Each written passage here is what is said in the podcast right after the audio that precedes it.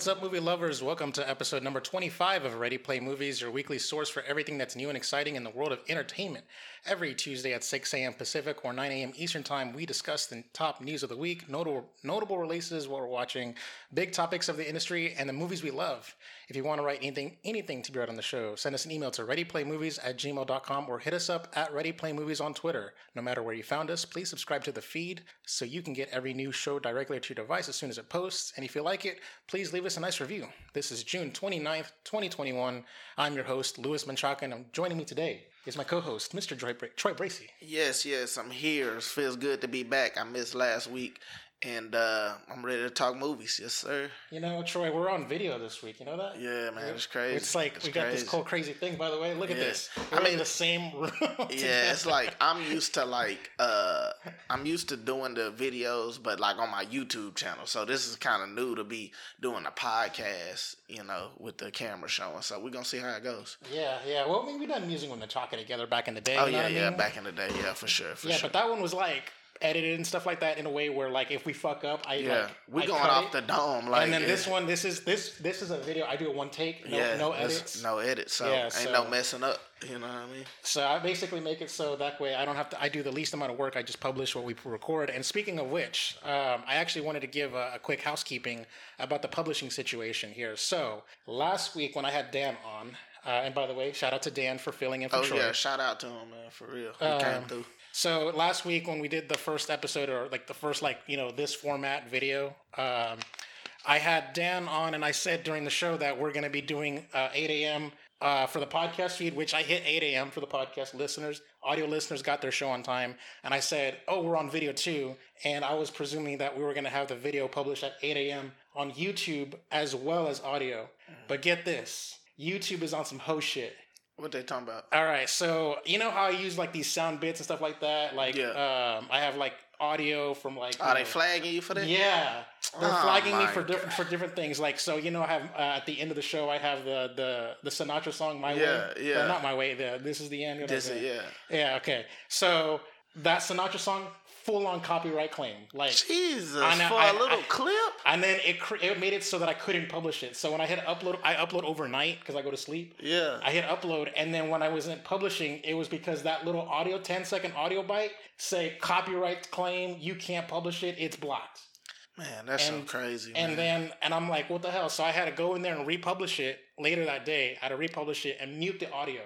To, and so when I play the, like the, the end outro song thingy, yeah. it's just it's just dead air, just dead. Oh my god! And then uh, and then on top of that, and check this out for all the trailers. I put the trailers up on screen, right? Yeah. For every trailer, I got ad claims. Like they were like demonetizing, and so like Jesus, so they're taking. Man, it's crazy. Like you know, I do YouTube and like. Anytime I put a video on there, like all my little, and my videos are what, five minutes, six minutes, the longest, maybe like ten or eleven minutes. I don't get no cl- copyright, nothing. Like, and then, you know, we put a podcast up that's what, an two hour hours half, long, yeah. hour and a half for ten seconds. They tripping. Like, it's like they don't want to see a podcast come up in the game, man. Like, that's why Joe Rogan probably dipped off, man, like, and left YouTube because they tripping. All I could think of is maybe shortening the, like, the clips or like maybe if the audio is only like five seconds or four seconds, maybe it'll work. But yeah, the worst part is like there were the, for the trailers, they were co- copyrighting, claiming me for trailers, and it was silent footage. It was literally like the window was like like three quarters of a length, and like because we're on we're on screen and we're talking about the trailer in like in front of it. Like yeah, see that must be a mistake. Sometimes I heard like YouTube like. When uh, newer YouTubes, YouTubers start uploading their extra, like, uh, they're extra cautious and they be like de- tripping and trying to claim every little thing. But like you literally have reaction channels that yeah. react to the like, whole trailer with, with thousands, the sound. Thousands, yeah, yeah, so it's like with the sound. Yeah. Yeah. So there's no way, man. That's that's just crazy. Like I, I don't know what's going on right there, but we got to figure out what's going on. For well, real. I mean, uh, whatever. You can have all the ad revenue for those ten views that the YouTube yeah, like right, got, like you know right I mean? Now it ain't nothing we gotta should even worry about. Like it ain't like you know what I'm saying. It's gonna be a lot. Bro. So yeah, whatever. So just for all you video watchers that like watching it on video instead of listening it, listening to it, um, I will be publishing the YouTube video on Tuesdays, but not at eight a m. It'll be later on in the day, maybe like one in the afternoon when I get around to fixing whatever copyright claims and stuff like that are happening, so that way it can be published. Because I, I gotta doubt... be some way we could dispute it or something, like, man. Cause yeah, it's fair no use. Sense. It's fair use for sure. Yeah. Uh, but yeah, so just throwing that out there. Uh, Tuesdays, the video and audio go up together, just not at the same time. But audio, people get it at eight a.m. like normal. In the meantime, we'll go ahead and talk about impressions here, and we have a lot of impressions. Troy, before I, you see the list of the things I watched. Yeah. Did you watch anything that I didn't? Uh, no. Oh, well, damn. It's going to be on me then. All yeah, right. It's all on you. It's all on me. Except okay. for, like, Loki episode three. All right, all right, all right. Well, first off, we'll go ahead and hit up the biggest one, the biggest story. F nine. I would say. F nine, man. Fuck nine. Fuck nine. Yo, Troy, let me tell you how ba- this movie is batshit crazy, man. Oh, my God. I, I actually hate it and love it at the same time. All right. This movie is all kinds of bad, like cinema sins out the ass, like this bad story writing, bad, like, uh, just, like daytime T V st- soap opera storylines going Man. on, retcons on retcons on retcons, and like just so many plot holes that I even like got taken out of the movie by a couple of times. But you know what though? I'm I am so for it, man. I oh loved it, man. God. I was eating it up, and like I, I like they were like the Troy, like you know that, that movie critic side of me, that Troy side, that's like, you know, man, this you movie's just dumb. That, you threw that this out the window. Dumb. You know, yeah, like yeah, yeah. I, I shut that. I, I I locked them up in a cage and like threw away the key because oh, I was all about like let me no. eat this popcorn, let me let me drink this soda, let me eat this candy, and like yeah, come on, you know, like yeah. Oh my God, there were so many crazy things. There was a cameo, and can I tell you the cameo, or you want to? Yeah, you, yeah, go ahead. I, uh, I ain't I'm like I don't care. There was a cameo, and this is a minor spoiler for people that have not watched it, but just. Based off of the box office, a lot of people have already watched it, so I'm going to be saying it's fair game, and it's not a story point. But there was a, uh, there was a, uh, a a cameo that literally makes no fucking sense, and like how they how they pr- they brought this character on. This character had a backstory that was never mentioned before, and then the movie's like, oh yeah, man, I used to roll with you like back in the day. Like this bitch, you've not been in any of these movies. And, like who the cameo? Bow Wow. No, can't. Bow Wow was in it. Oh, Bow Wow, Bow Wow from Tokyo Drift was in it. Yeah, oh, wow. Three characters from Tokyo Drift were in it. But uh, I'm talking about Cardi B. Cardi B. Yeah, like oh, Cardi God, B. No, why? Uh, she used to be like, yeah, if it wasn't for you, Dominic, I would have still been like stealing, you know, like D V D players or something. Like, you know what I mean? Whatever the fuck, you know, she was. T- I forgot. Like we ain't seen her in eight movies. Yeah, like, how she's like, yeah, man, back in the day, you got me off the streets. Look at this. Look at what I'm doing. I'm doing big moves and stuff like that. Just all I'm doing, ghetto. That's a bad Cardi B. I'm sorry. And she all ghetto. It's like, yeah. like how would he know her? Like that, that, that don't even make sense. He called in a favor to her. Oh, and then the worst part God. is, like, the way she came in is she came in to do a favor, and it makes no fucking sense. Like, how how the hell did he know to call her in this situation he had no control over? You know oh what I mean? Like, God. it just, it was so dumb, but I, and like, dude, man, I gotta tell you right now, the trailer gave it away, but they went into space. Yeah, like, they yeah, straight up that. went into space, Jesus and Christ. like they were in orbit. They saw space and everything like that. It was oh crazy, my man. God, man, like yeah, I, that's crazy. That is absurd. Like I haven't watched a Fast and Furious movie since Fast Seven, so like, and it's just because of this, they're just gonna keep getting more and more ridiculous. Like the next one, they're gonna have a lightsaber. I'm calling it now. They're gonna pull out lightsabers and start fighting. They started talking about Star Wars in the movie, by the way. For real? Yeah, they were like, this guy with this villain was like, I want you to go after these guys, spend all the money to get the best people, get like, give me some X-Wing, some Millennium Falcon, Chewbacca if you can afford him, like, you know, like that kind of shit. He was like, I was like, what the fuck? That's so random.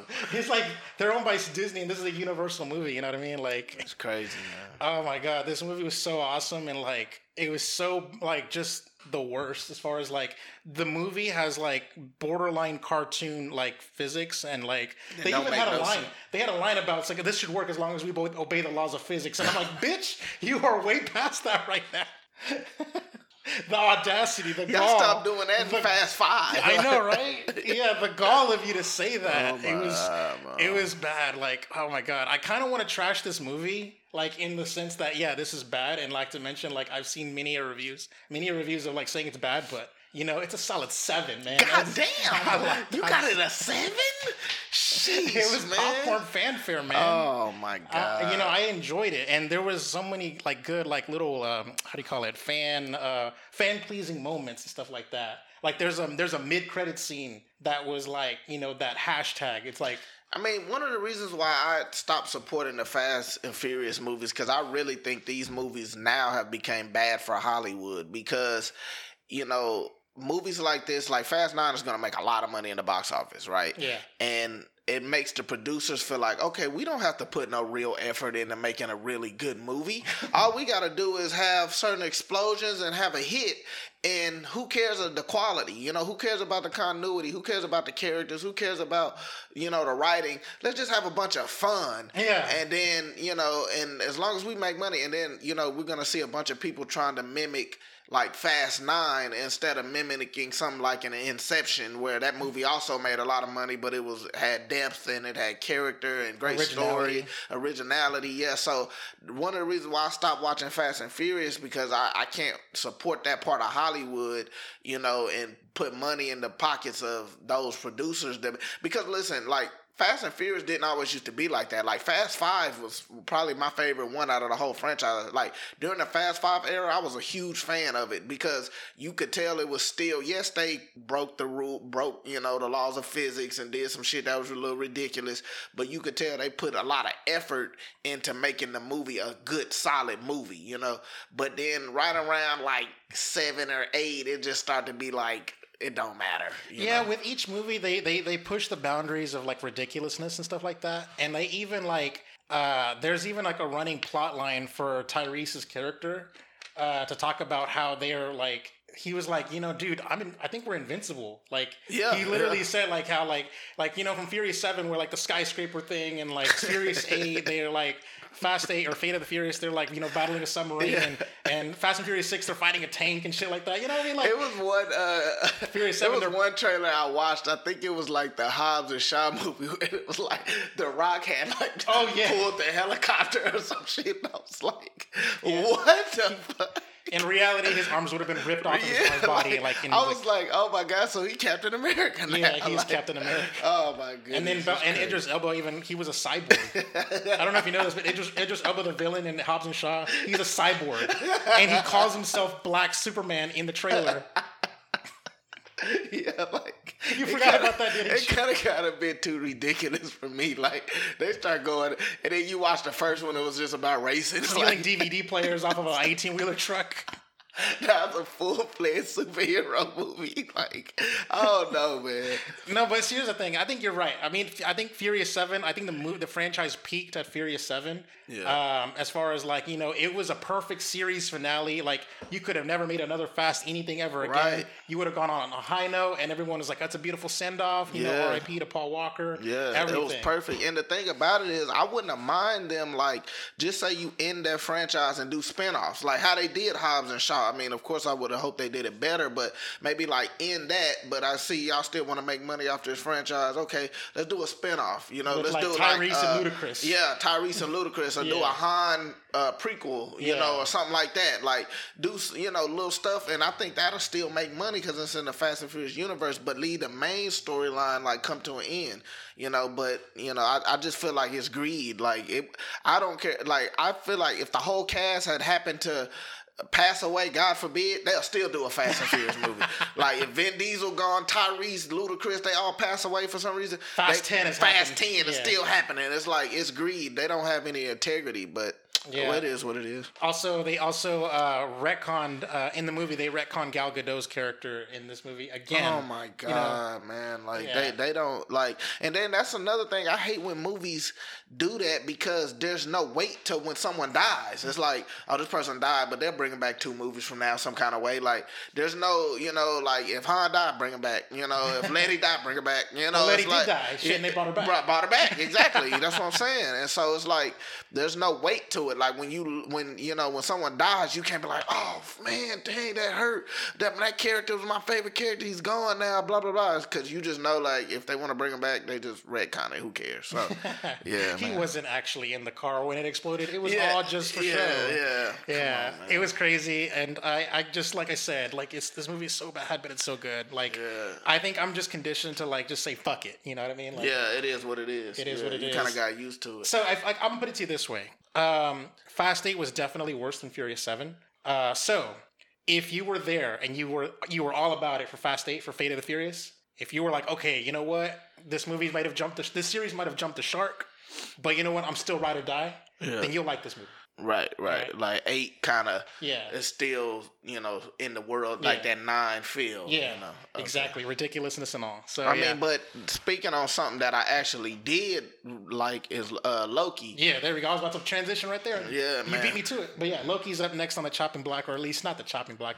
In this case, we're going to talk about its praises because, you know what? Actually, I've seen some mixed reactions of saying that this third episode that happened feel like a filler. And I'm like, no, it ain't. I, I, I understand I understand that argument. I understand them sentiments because I kind of felt that way too. Even though I really enjoyed this episode, one of the, the like the slight problems that this show has is like the show is very stagnant. Like yeah. it's just a be like it's like the story isn't moving along. Like you have a whole episode and you're like Like, let me look through these files. And yeah, shit like it's that, like yeah. just talking, and you know, and and it, it, and like really, the story doesn't continue to the end of the episode. And it's like the end of the episode, how you like, yes, it's something happening, and, and then it's like, over, and then you begin the next episode, nothing happens through a whole episode. Then the end, boom, something happens. So it, it's like the the episodes are very just still. They're not like moving like they should be, but it's not taking away how great the the um. show is written. Like it's the show is written so well, and uh and the chemistry between all the actors are fantastic, and the two Lokis, they're I mean they're like perfect. Like it's yeah. like Lady Loki is just a, a a female version of Loki, and it's like it's so good, man, and the dialogue is so good. Like I could sit there, and even though like this episode felt like uh like well how some people saying like it felt like a filler, like it's a filler episode that I could have sat and watched for another hour. Like, because just them, their dialogue back and forth, their bickering, it was just entertaining to me. It was just the definition of two solid actors playing off of each other, and the dialogue held up. Yeah. You know, so uh, yeah, I, I thought the episode was fantastic, and one of the things I like about the girl Loki was I was nervous that they were gonna try to make her like the stereotypical villain, like evil, oh yeah. I'm evil, I don't know, but and you know she kind of started off like that, but it's gr- it's crazy how. You know, she feels like a, a woman version of Loki, like where she's bad and she's this villain, but somewhere you see that there's good in her. Like you always, Loki's always been like that with me, even with like when he was back in Avengers, the first Avengers or the first Thor, like he was a villain, but it was sympathetic. Yeah, yeah, but it was something about him, right, that you were like, okay, I could see him being a good guy. And they always played on that through all of the movies Loki showed up in.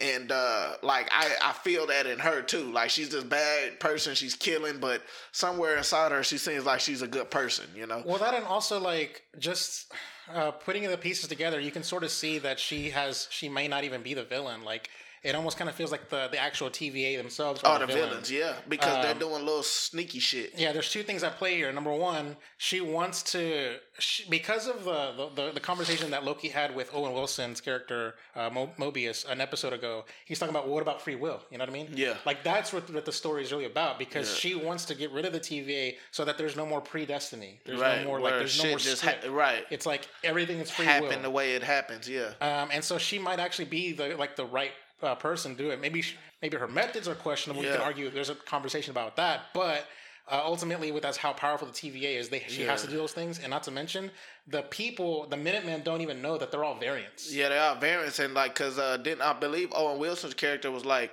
Uh, they are born. Uh, yeah, created by the T V A. T V A, but we true. find out that yeah, that's not true in this episode. So it's some sneaky shit going on some behind the scenes. Some possible mind wipes because uh, yeah. uh, Owen Wilson didn't remember creating those those wings, those yeah. water oh, rings. Oh yeah, uh, yeah, uh, yeah. When he's like at the cups and stuff like that, he mm. must have had his memory erased, and people are already speculating that he comes from the nineties because he likes those water skis from the nineties. Yeah, yeah, and so, yeah, yeah. So I, you know, and that's what's interesting. The only thing that, unless they're doing like a season two, the only thing about it is it's like we're already on episode three, right? There's no way go. you're gonna be yeah. able to introduce them and then make them a villain in three episodes. Like, I mean, even these three episodes that pass by, it don't look like the story just was super flowing through, you know? Yeah. So it's like, unless they're like gonna like end the show on like this cliffhanger and then they're gonna do a Loki season two, which is possible, and I think everyone would like. I don't know if they'll have enough time to do all of that, like in terms of like introducing them as the villains and then, you know, having Loki and them go up against the the um the the T V A or whatever. Like, the timekeepers or whatever. Yeah, yeah, the timekeepers. I don't know if that, you know, work, but I hope that's the case, because that'll be very cool, and it'll be very, like, interesting to see, like, basically the gods, you know what I yeah. mean? And uh, see how that goes, so. Yeah, um, I guess there's only one last thing to talk about as far as uh, this Loki. Uh, by the way, we totally went into spoiler territory, by the way, for those that didn't, oh, haven't yeah. watched Loki. Our bad. Our bad. Uh, so uh, the other thing is uh, there was the, the big revelation, and people were celebrating and calling it a victory, which I don't know. I don't necessarily... I want to just be very careful about this one, because I want to say, I don't want to overstate it either, but I kind of don't feel like... hurrah, you know, ha, yay, you know, you do it, you know, uh, Yas Queen, whatever the fuck, whatever you want to say, I don't know, uh, but, like, they they revealed that Loki is bisexual in this episode, and yeah. people were like, you know, oh, it's June right now, it's, uh, you know, Gay Pride Month, or what, I forgot what it's called, uh, but it's, you know, that month right now, and people were saying that it's a huge win, you know, it's a, he's a title character with his own show, you know, it's, like, he's the name of the show. Uh, you know, it's not like one of those like secondary or third like level like or like, you know, supporting characters. Like it's yeah. an actual like above the title uh, star, you know, who's part of the L G B T community or whatever. You know? So I'm like, I don't know, man. I don't really want to say that it's like that. They're like, you know, they're champions of anything. Like I don't want to give them too much credit, to tell you the truth, because I don't feel like they're like they're. I don't I mean, feel like it's that. But at the same time, people are always. People say that you're you're supposed to like treat it as like whatever, you know, don't make a big deal out of it. It's like people want to have it both ways, where it's like, you know, you may you champion something, but you also make it make it a, a, a character feature that doesn't define you, which clearly that's the case. Yeah. Uh, but like, you know, it's it's it's like I don't. The reason why I don't personally want to give him that much credit is because Loki is a T V show and it's not a movie that's p- playing in China. Yeah, and you know it, what I mean? That's it, how I kind of see it. it. It's just so annoying. Like for me, it's annoying not because.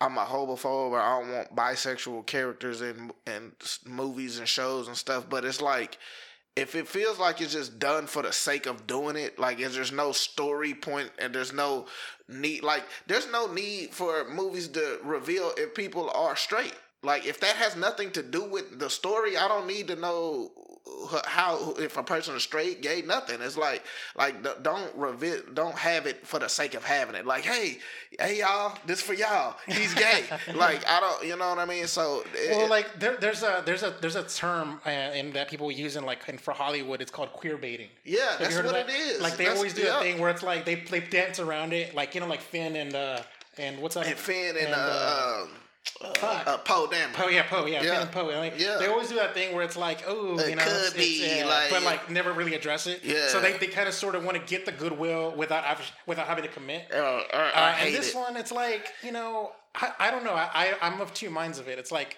yeah, it's cool, but also you totally copped out because it's a direct-to-streaming T V show that you don't have to worry about China censors. You know what I mean? Like that's yeah. literally like I feel like you didn't like some some arithmetic on that, and it feels very like grimy in yeah. my opinion. I, I agree, man. I for me, I just I it, it's just something that's annoying for me. Like it ain't a big deal. I don't like care that much, but it's just annoying. Like it's like.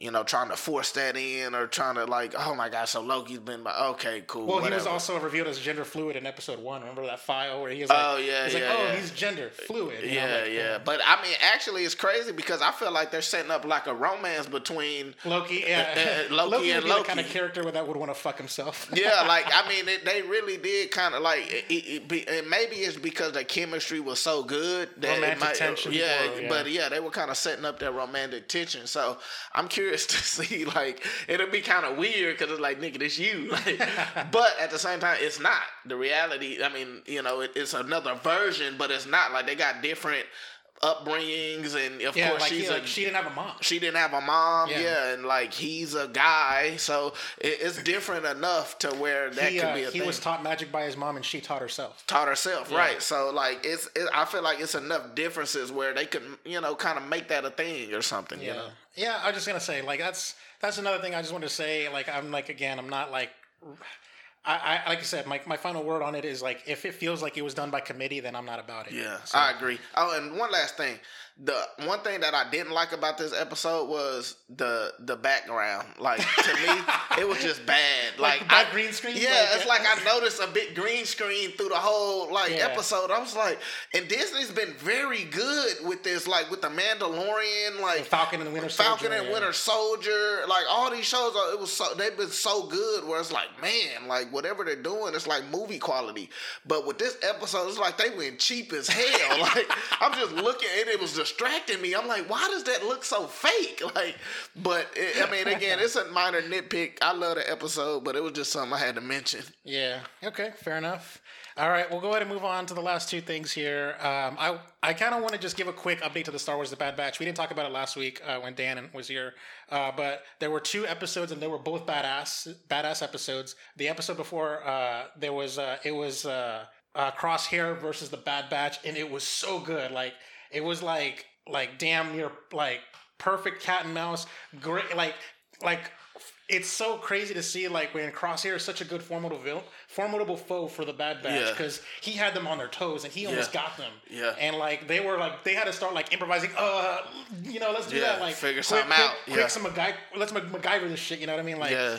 And then the the episode that happened just this this past one was a was a rescue episode, and it was centered around uh uh damn what I forgot our, Omega yeah it was it was centered around Omega, and it was so good. And also it was again another cat and mouse episode where there was so much uh, intricacies that was at play. Um, and again, I don't want to spoil anything, but a character shows up out of nowhere from a previous episode, um, and then there, and you almost think of it as a plot hole. I thought it was at a plot hole at first when she showed up. I was like, how the hell does she know to be here? Yeah. You know what I mean? But then there's a plot twist at the end of the episode that that reveals why she was there in the first place, and I'm like, damn. Ooh, ooh. And I was like, this is some espionage shit. Oh, the uh, the Kaminoans are back. You know what I'm talking about? Yeah, I yeah, told you how yeah. I said, like, the Kaminoans are missing. They're going to come back. Yeah, yeah. I, I mean, I, I figured that from the jump. Like I said, like, there's no, there's no political intrigue. There's no, there's no Game of Thrones things. Now they they answered my question. Yeah. Like, so there's some. These last two episodes are like big overarching story ones, yeah. and they're not like filler episodes. Like, let's do this job. Yeah, for the sake of yeah, yeah. yeah. Let's do this job for the That's episode. That's good. That's yeah. great. That's great. So I, I am I am so like damn. I'm, I feel like I'm more high on this episode than ever before. And I think that they're getting they're they're hitting the stride, and I don't know how many more episodes are left, but damn, yeah. they're bringing it. Bad Bad Batch, man, yeah. they, they coming with it for sure. Um, and finally, the last thing I watched on H B O Max was In the Heights, which was the musical. Oh yeah, did you finally see what you think of it? I heard it was special, but I don't know. Okay, the music not that not that it good. Was I, it was alright. Yeah. Um, the cinematography was the thing that I want to give the praise to the most. They had some great camera angles and these great cool, cool ass sequences like of imagination and stuff like that, where like there's these like one characters that's sort of like standing on like, you know, upright, and then they start walking up the walls and start oh, dancing cool. on the walls, yeah. and then the cameras like, you know, follows yeah, them follow, perfectly yeah. and stuff like that. It looks like it was all done in one take. Damn. Um, and it was so awesome. Like there was a scene. They were that was like, some La La Land yeah, type shit. Yes, yeah. exactly. There was some cool, like, m- like magical ass moments and stuff like that. There was this moments where like they're, um, you know, in the swimming pool, and there's this crazy choreographed sequence. There's like these crazy ass moments where like the camera knows when to zoom in, and the camera knows when to let the the dancers do their thing, oh, and they yeah. do this this perfect blend of just like. Of uh, of like personal and also spectacle. Spectacle, yeah, yeah, yeah. yeah. Um, overall, like I thought the story was kind of all right. Like I don't know, I there were there was this one part that I got me a little emotional, but other than that, like it didn't blow you away. It didn't blow me away. Like yeah. I, people, I've seen some critics who are like saying like this is one of their favorite movies of the year, and I can see why. I mean, it's early in the year. Yeah. Like like.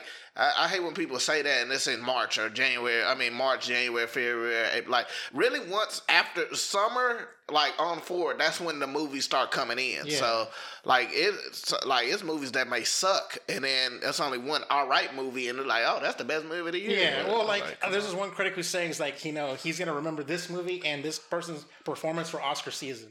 Damn, what he's this what early? Yeah, I don't know about that, because they, we got some bangers coming this year. Like, like, hey, look that. That's what he said. He said, I'm, I, I'm, gonna, I'm gonna hold him to it, but you know what I mean? Like, I, I mean, I, still, I don't know though, because I gotta see it, you know. Yeah. So I'm, I'm talking shit, but as soon as I see it, I might agree with him. So who knows? Yeah, I mean, like I said, there's definitely things to say that there were good things and stuff like that. Ultimately, this movie is about like gentrification and like, you know, preserving one's culture and following your dream. There were some some characters that that resonated with me and stuff like uh, that. You know, things that like I've been through and stuff like that. That I was mm-hmm. like, okay, that makes sense, but like.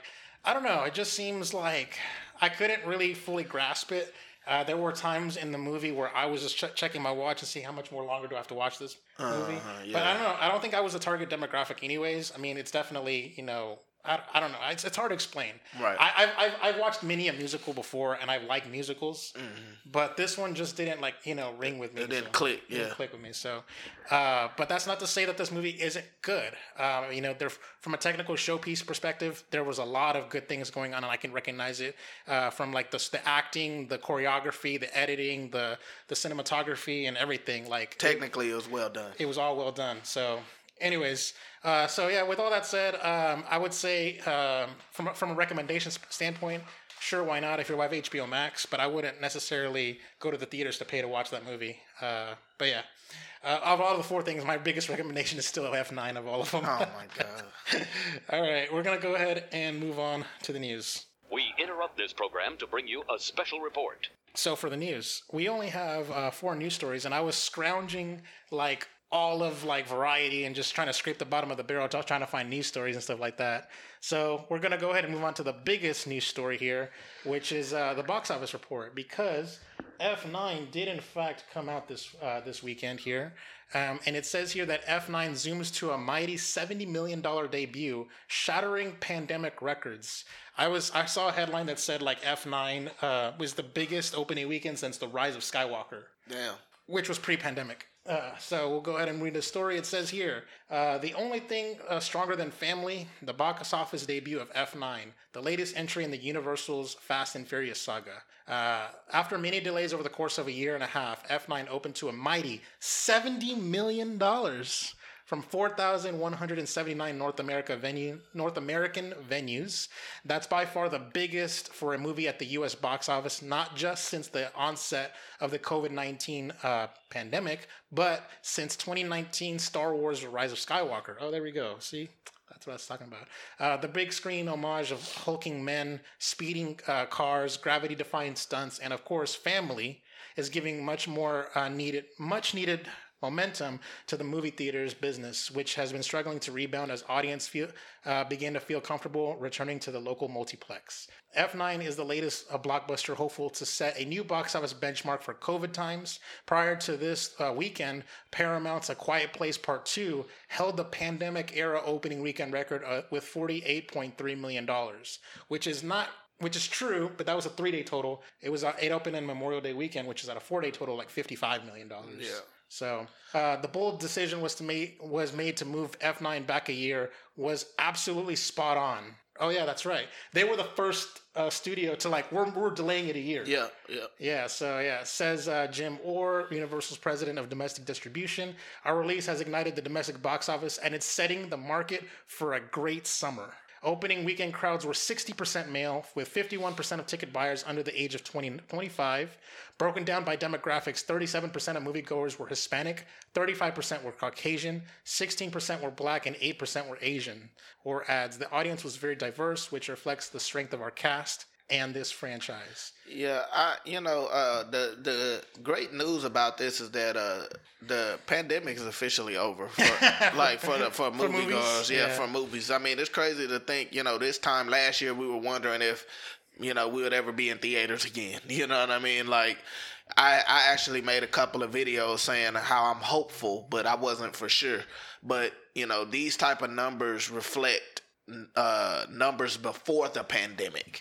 You know, so, and this is the type of film that would do those big numbers, and it did what it was supposed to. So I think the whole COVID era in terms of like, oh no, people, I don't know if we're going to go to the, it's over now, you know. So that's the good news going forward with this success, you know, like people get, feel comfortable now putting their movies out. We don't have to worry about like, oh no, it's COVID, so we don't want to push it back. Like, nah, we put it out, put it out. You know. Yeah, this Hopefully movie, we, like this movie, literally is like your case example. You could open a movie, and you go big. Right. I mean, I, yeah. I almost wish like some of the movies that got pushed back would come full. Like you forward know, now. yeah. Like I think Batman, the Batman got pushed back, and uh, I was like, damn, I hope that you know, I want to. That well, movie, I think it got year. delayed because of production delays. Production, you know, okay, okay. It yeah. might have been. I don't know, but yeah. Uh, as far as like, uh, you know, we're, we've yet to see the first movie open at one hundred million dollars. There's That's that. Cool.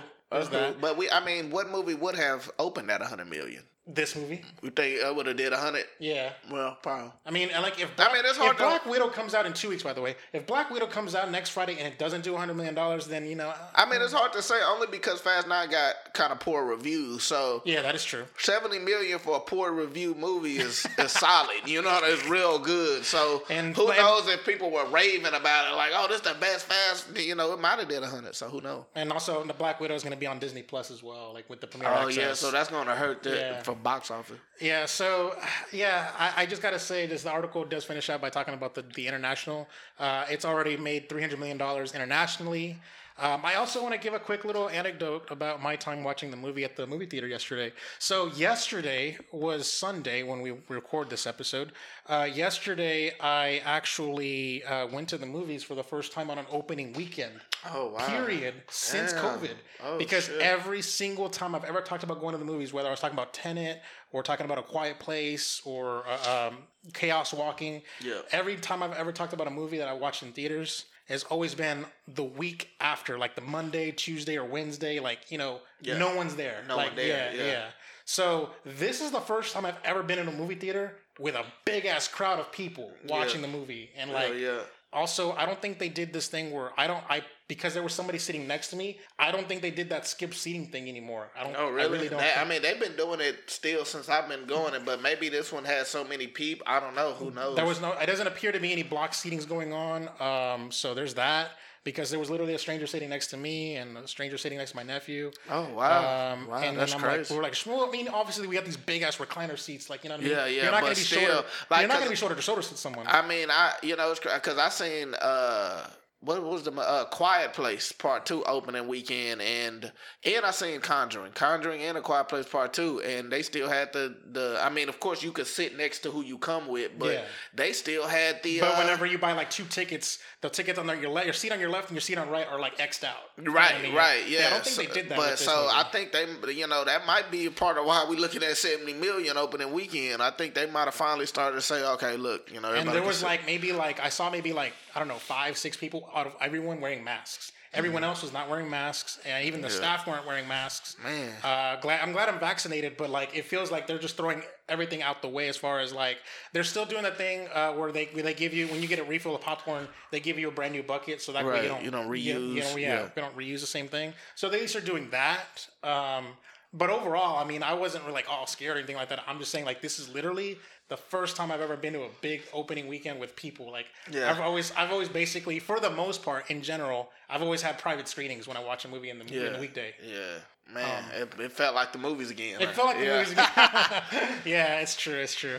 Uh, so yeah, that was it. I just wanted to talk about that, and also uh, congratulations to F nine for doing its thing, and uh, we'll continue to track to see if uh, maybe by this time next week it'll hit one hundred million. You know what I mean? Uh, the next story is gonna be it's talking about uh, John Boyega. It says here, Star Wars actor John Boyega loses his Twitter verification badge due to inactivity before it's mysteriously restored. You know that blue check mark? Oh yeah. He lost that blue check mark here. That's weird. Uh, people were having conspiracy theories on it, by the way. Uh, Star Wars actor John Boyega was inexplic- inexplicably stripped of his Twitter verification badge before it was hastily restored following Variety's inquiries on Friday. The actor, who was a central cast member in the most recent Star Wars trilogy alongside Daisy Ridley, appeared to lose his verification badge sometime earlier this week. Since Wednesday, uh, Twitter users have been remarking on Boyega no longer having a checkmark by his Twitter handle. A spokesperson for Twitter declined to comment, but a source suggested that the blue checkmark had to had been removed due to, quote, inactivity, pointing Variety to in the direction of Twitter's verification policy, which says, you may lose your badge if you change your account name slash you know, your at handle, if your account becomes inactive or incomplete, or if you are no longer in the position you initially were verified for, such as an elected government official who leaves office, and you do not otherwise meet our criteria for verification. We also may remove the blue uh, badge from accounts that are found to be in severe or repeated violation of the Twitter rules. The source added that inactivity can mean no, not logging onto Twitter for more than six months. Within minutes of Variety pointing out that other celebrities such as Star Trek actor Will Wheaton haven't been publicly active on Twitter for a much longer period of time, but have retained their verification badge, Boyega's blue checkmark mysteriously reappeared. Boyega's last tweet is from November twenty twenty. Wheaton is from April of twenty eighteen. It is unknown whether Wheaton has been logging in periodically or to ensure his account remains active. Earlier this year, Twitter announced that it would uh, be taking more hardline stances on inactive verified Twitter accounts and removing verification badges more frequently. Their policy states that once a, once verified, a user cannot request to have the blue checkmark removed.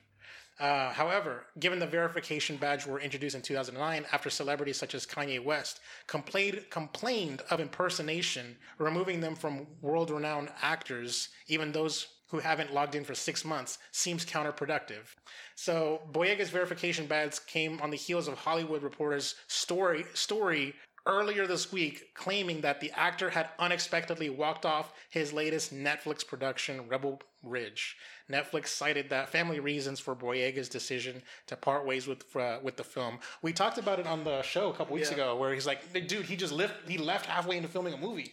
Yeah. And now it's like, what the fuck? He's he's like it, people were cons- uh, conspir- uh, conspiracy theory like, oh, he's he's been he's being deplatformed, he's being blacklisted. Oh, da da da da. You know what I mean? Like, yeah. what are your what are your thoughts on this? What do you think? I don't know. Like, this really don't seem like much to do about nothing to me. Like, first of all, who cares if he has a check or not? I like.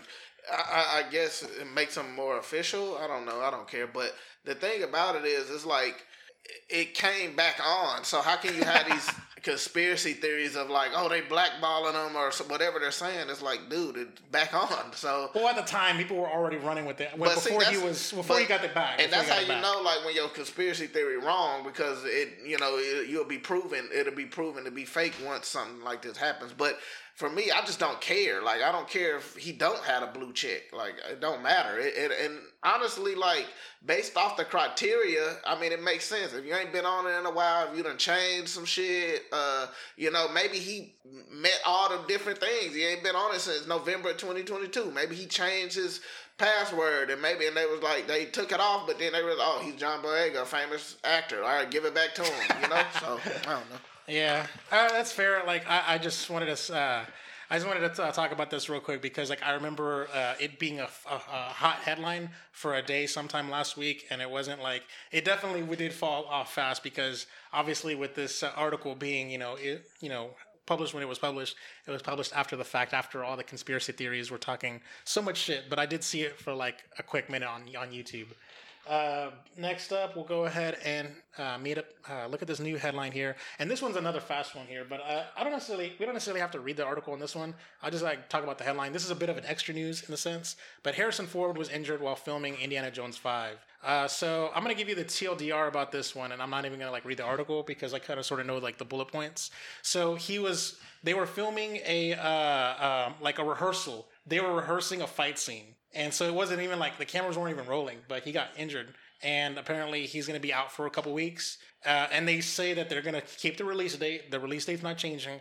And they're just going to shuffle the order. Shoot around it. Yeah, they're going to shuffle the order of the scene. So there were certain scenes scheduled a couple weeks out with other actors where Harrison Ford is not in the scenes. So they're going to make those and shoot those now yeah. while he's healing up. So that way he can come back and yeah. re- return to filming and stuff like that. So there's really nothing much to do about this one. But people were talking about uh, how, like, you know, damn, man, Harrison Ford be getting injured all the time. He got injured during uh, Star Wars Episode seven. He got injured um, on his off day when he's, like, not filming a movie, but he was still filming a movie where he was, like, flying a plane and he crashed it. You know what oh, I mean? Yeah, yeah, yeah. You yeah. know what I mean? But, yeah. like, you know. On I mean, but people got to realize Harrison Ford's old as shit.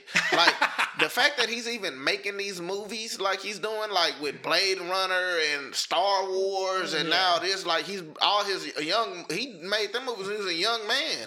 And now he's oh, like... He's seventy-eight, I think? I think like seventy-eight. Like I seventy-eight see. people, seventy-eight-year-old people that I know are barely like walking, like in a wheelchair or, you know, they're barely moving, less known making yeah. a...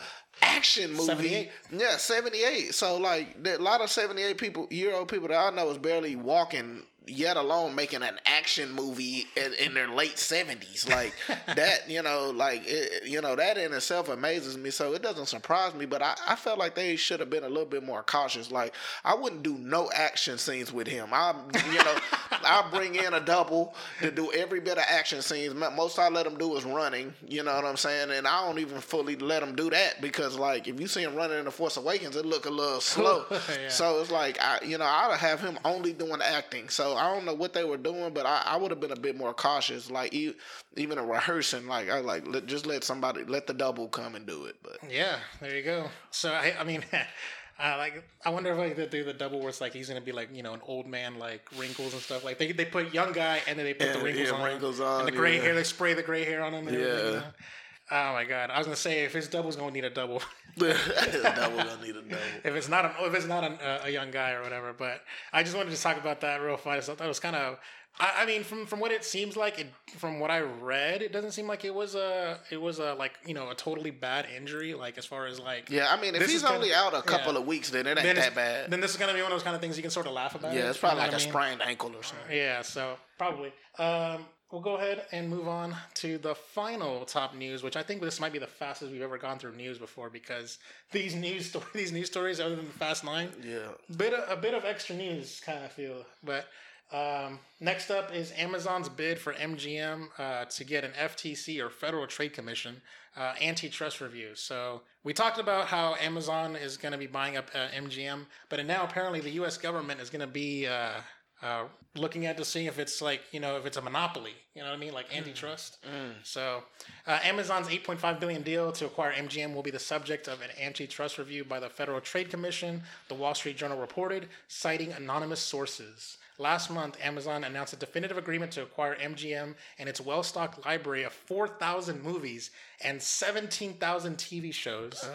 including the storied James Bond film franchise. The F T C and the Justice Department share oversight of reviewing the antitrust implications of significant proposed mergers and acquisitions.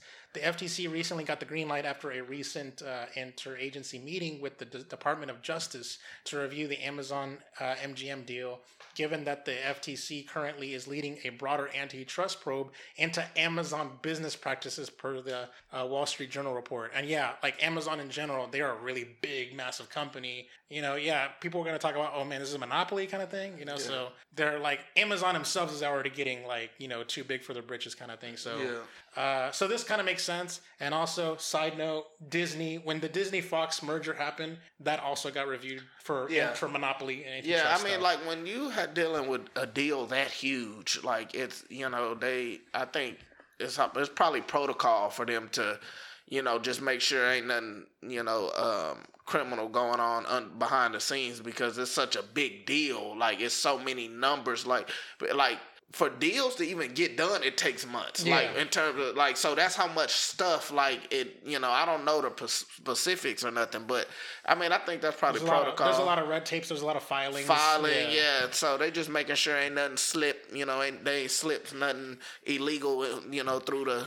Well, generally speaking, when you talks about when you talk about antitrust, uh, the reason why antitrust is basically about monopolies is when you get when your company gets so big, they can start pushing and like forcing out the little guy, and then basically make it to the point where no competition can exist, yeah, basically. Yeah.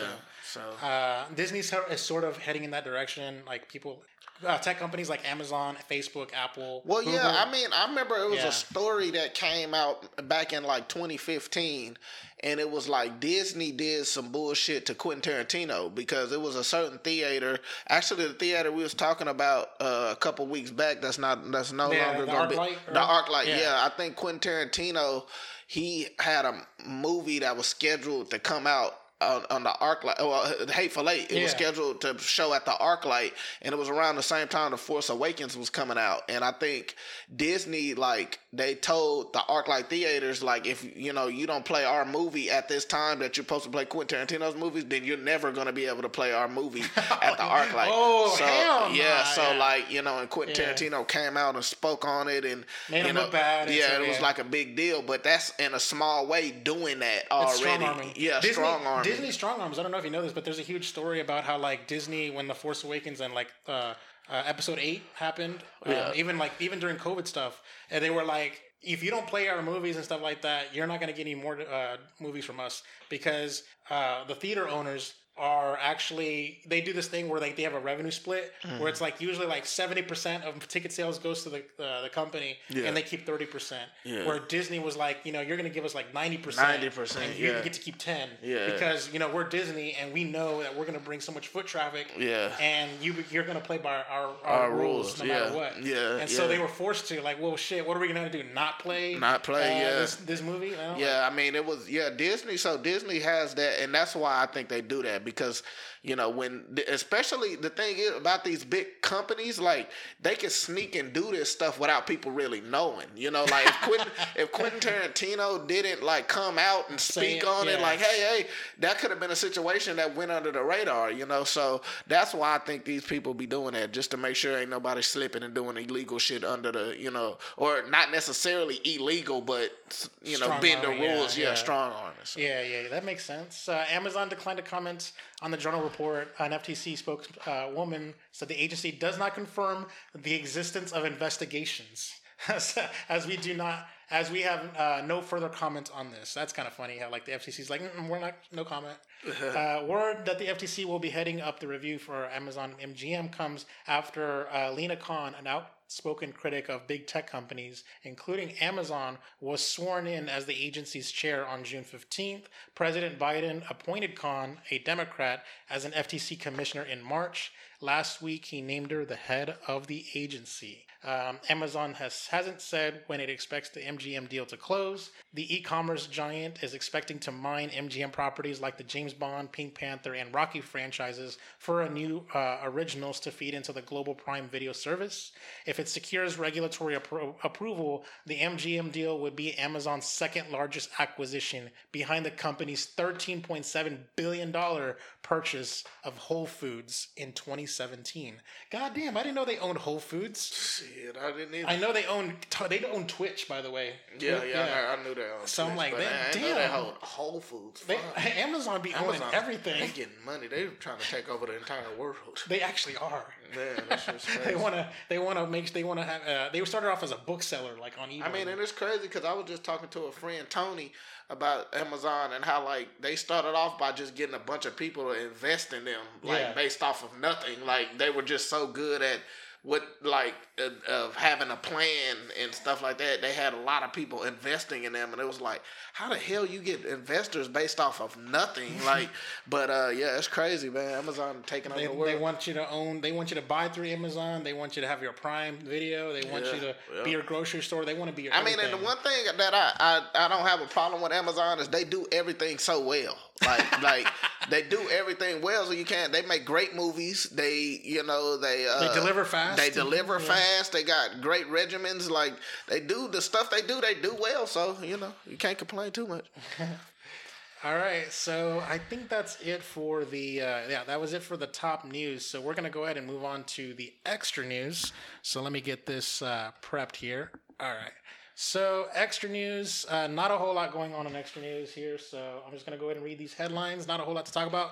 Number one, Quentin Tarantino still insists that he's retiring after his next movie. Number two, WandaVision's second end credit scene was, quote, patched or edited, uh, leading some to speculate that Doctor Strange was added in. Number three, a Supernatural prequel, uh, the Winchesters series, is in development with Jensen Ackles serving as producer. Number four, Transformers: Rise of the Beast has been uh, has cast Ron Perlman as Optimus Primal with June twenty-fourth, twenty twenty-two release date. And number five, uh, Dune, the movie that's very anticipated, has been delayed just three more weeks. So October twenty-second, and I kind of want to read this article real quick, but uh, I have no idea why are you shifting it from like October first to October twenty-second. Yeah, that don't make any sense. Especially it's already been delayed, so people are already yeah. like, and what is three? This movie's weeks? done. Yeah, like, it's done, and like, what is three weeks doing? Like, I don't know. That's ridiculous to me. Yes. I don't know what they got going on. Uh, Troy, slim pickings here. Anything you want to talk about? I mean, Quentin Tarantino um, saying how he's still going to retire after his next movie. That that really makes me sad. Him being my favorite director, and uh, and I think it's and that's going to be a blow to Hollywood because he's one of the last directors that can get a very high budget and do whatever he wants, and yeah. it's going to be original. So it's like anytime Quentin Tarantino has a movie coming out, you know it's going to be original. It's not going to be based off anything. It's not going to be a sequel. sequel, prequel, and it's gonna and it's gonna be a big budget. So it's not like one of these indie films with, well, I like the small indie movies either, but it's gonna go through the Hollywood system, yeah. and it's gonna be an original take on a movie. And and like we don't have enough of that in Hollywood. Like it's it's mostly everything. You know, it's it's very hard to get movies green light lit yeah. for big budget original movies in Hollywood. Quentin Tarantino is can one. Do it, yeah. yeah, him and like Christopher Nolan, and like it's only a few that can do it. And so the fact that he's leaving, that's going to be a big blow to Hollywood in terms of like getting original content, yeah. yeah, going out there. But I'm just happy he's doing one more and he's not like retiring after Once Upon a Time in Hollywood. So I can't wait to see. Um, what his last movie is going to be. I hope that it's just all bullshit and he's going to do a couple more. But I think he's serious, but I hope that, like, I just wanted, he ends up doing another one. I, I just kind of want him to direct, like, a one hundred million dollars plus movie. Because, like, I feel like he's done movies that are, like, you know, twenty, thirty, fifty million dollars. Like, I feel like they're not, like...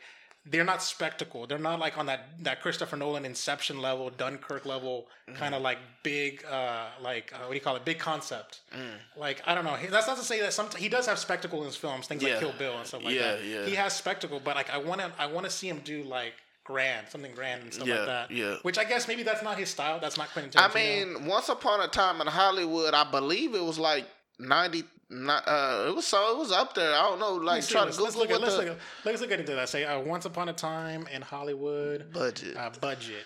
All right, let's see what comes up here.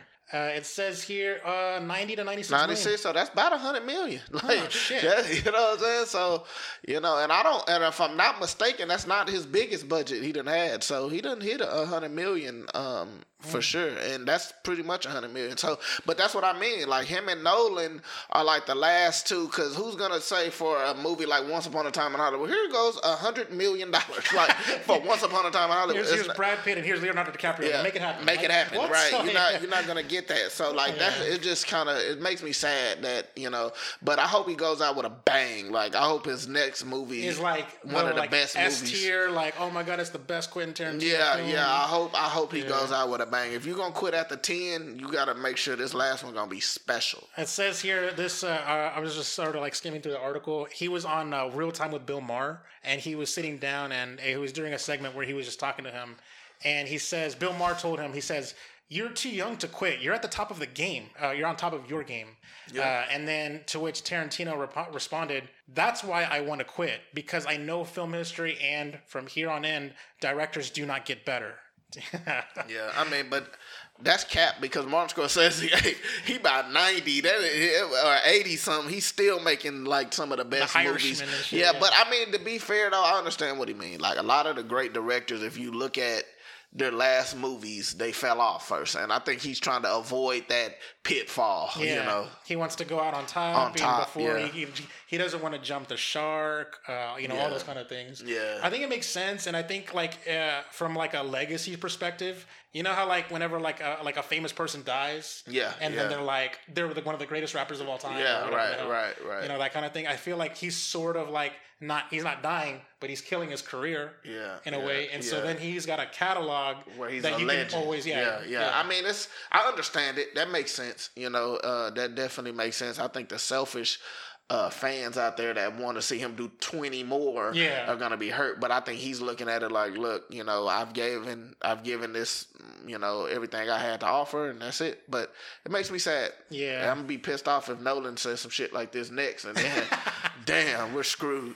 So I watched the WandaVision uh, like post-credit scenes. So they updated it, so it's different. They they color corrected certain things. They added a red flash of like Scarlet Witch power, like in the on the end credit scene. So it's different from the end credit scene that we that seen? We're watching March back when the se- the season finale happened. Yeah, uh, they changed it. Like they basically oh, shit. they re-uploaded the video. Oh, and uh, so like. I don't know if you know this, but Game of Thrones, they had like a a, um, a goof, like a, an error, where somebody's Starbucks coffee was yeah, in yeah, the, I seen that. Yeah. was in the I actual shot. Yeah, in the background. I remember that. Yeah. And so what they had to do is for like twenty-four hours, that Starbucks coffee was there, but then they uh, H B O Re- re-uploaded it, yeah. and they digitally removed Moved the uh, Starbucks coffee. Yeah, yeah, yeah. So they're basically doing a correction where they they added like some, they did some quick color corrections, and they added a flash of red, flash of light. you know, at the end, uh, you know, like whenever you hear, uh, you watched it, right? And yeah. you know how, like, they were like, mom, mom. And then yeah, she, like, you know, yeah. like looks and stuff. Yeah. Uh, well, instead of it going, like, cutting to black, they just made it, you know, flash red. But why, though? Like, do they feel like, I mean, did they, like, because with the with the Game of Thrones situation, they messed up. Yeah. But, but it's like, what, did they feel like they messed up with this? Like, why did they do that? So, the people were speculating that they needed time, they needed more time for C G I because uh, they were rushing. They were going down to the, like, to the wire to get this, uh, to get these premiered in time because of COVID and all these delays. So they were trying to make sure they meet their deadline, and apparently uh, they wanted uh, certain uh, shots to look a certain way, as well as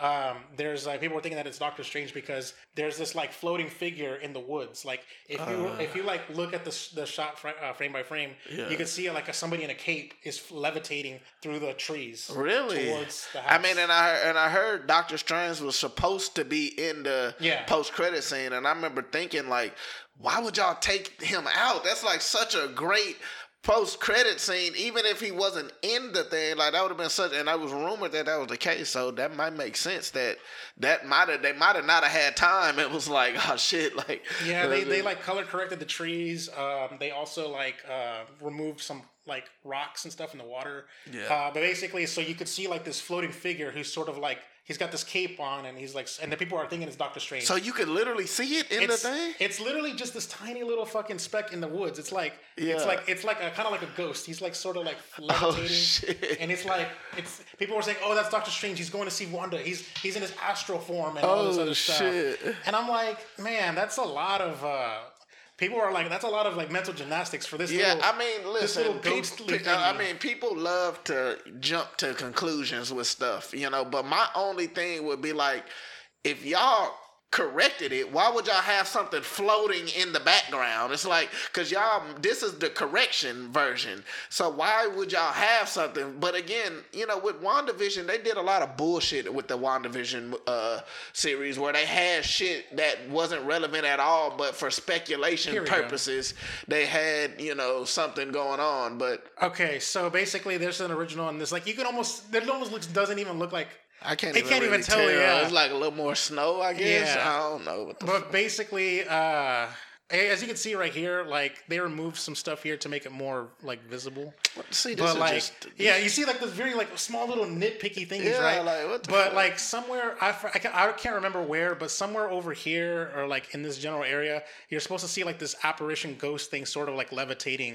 Uh, and he's, he's supposed, it's like moving towards the house, the cabin. It's like you see him. Yeah. And this is obviously a still. You can't, I can't, I can't play World's Water right now, but yeah, like, yeah. basically you can sort of see that there's like a small difference and stuff like that of like, you know.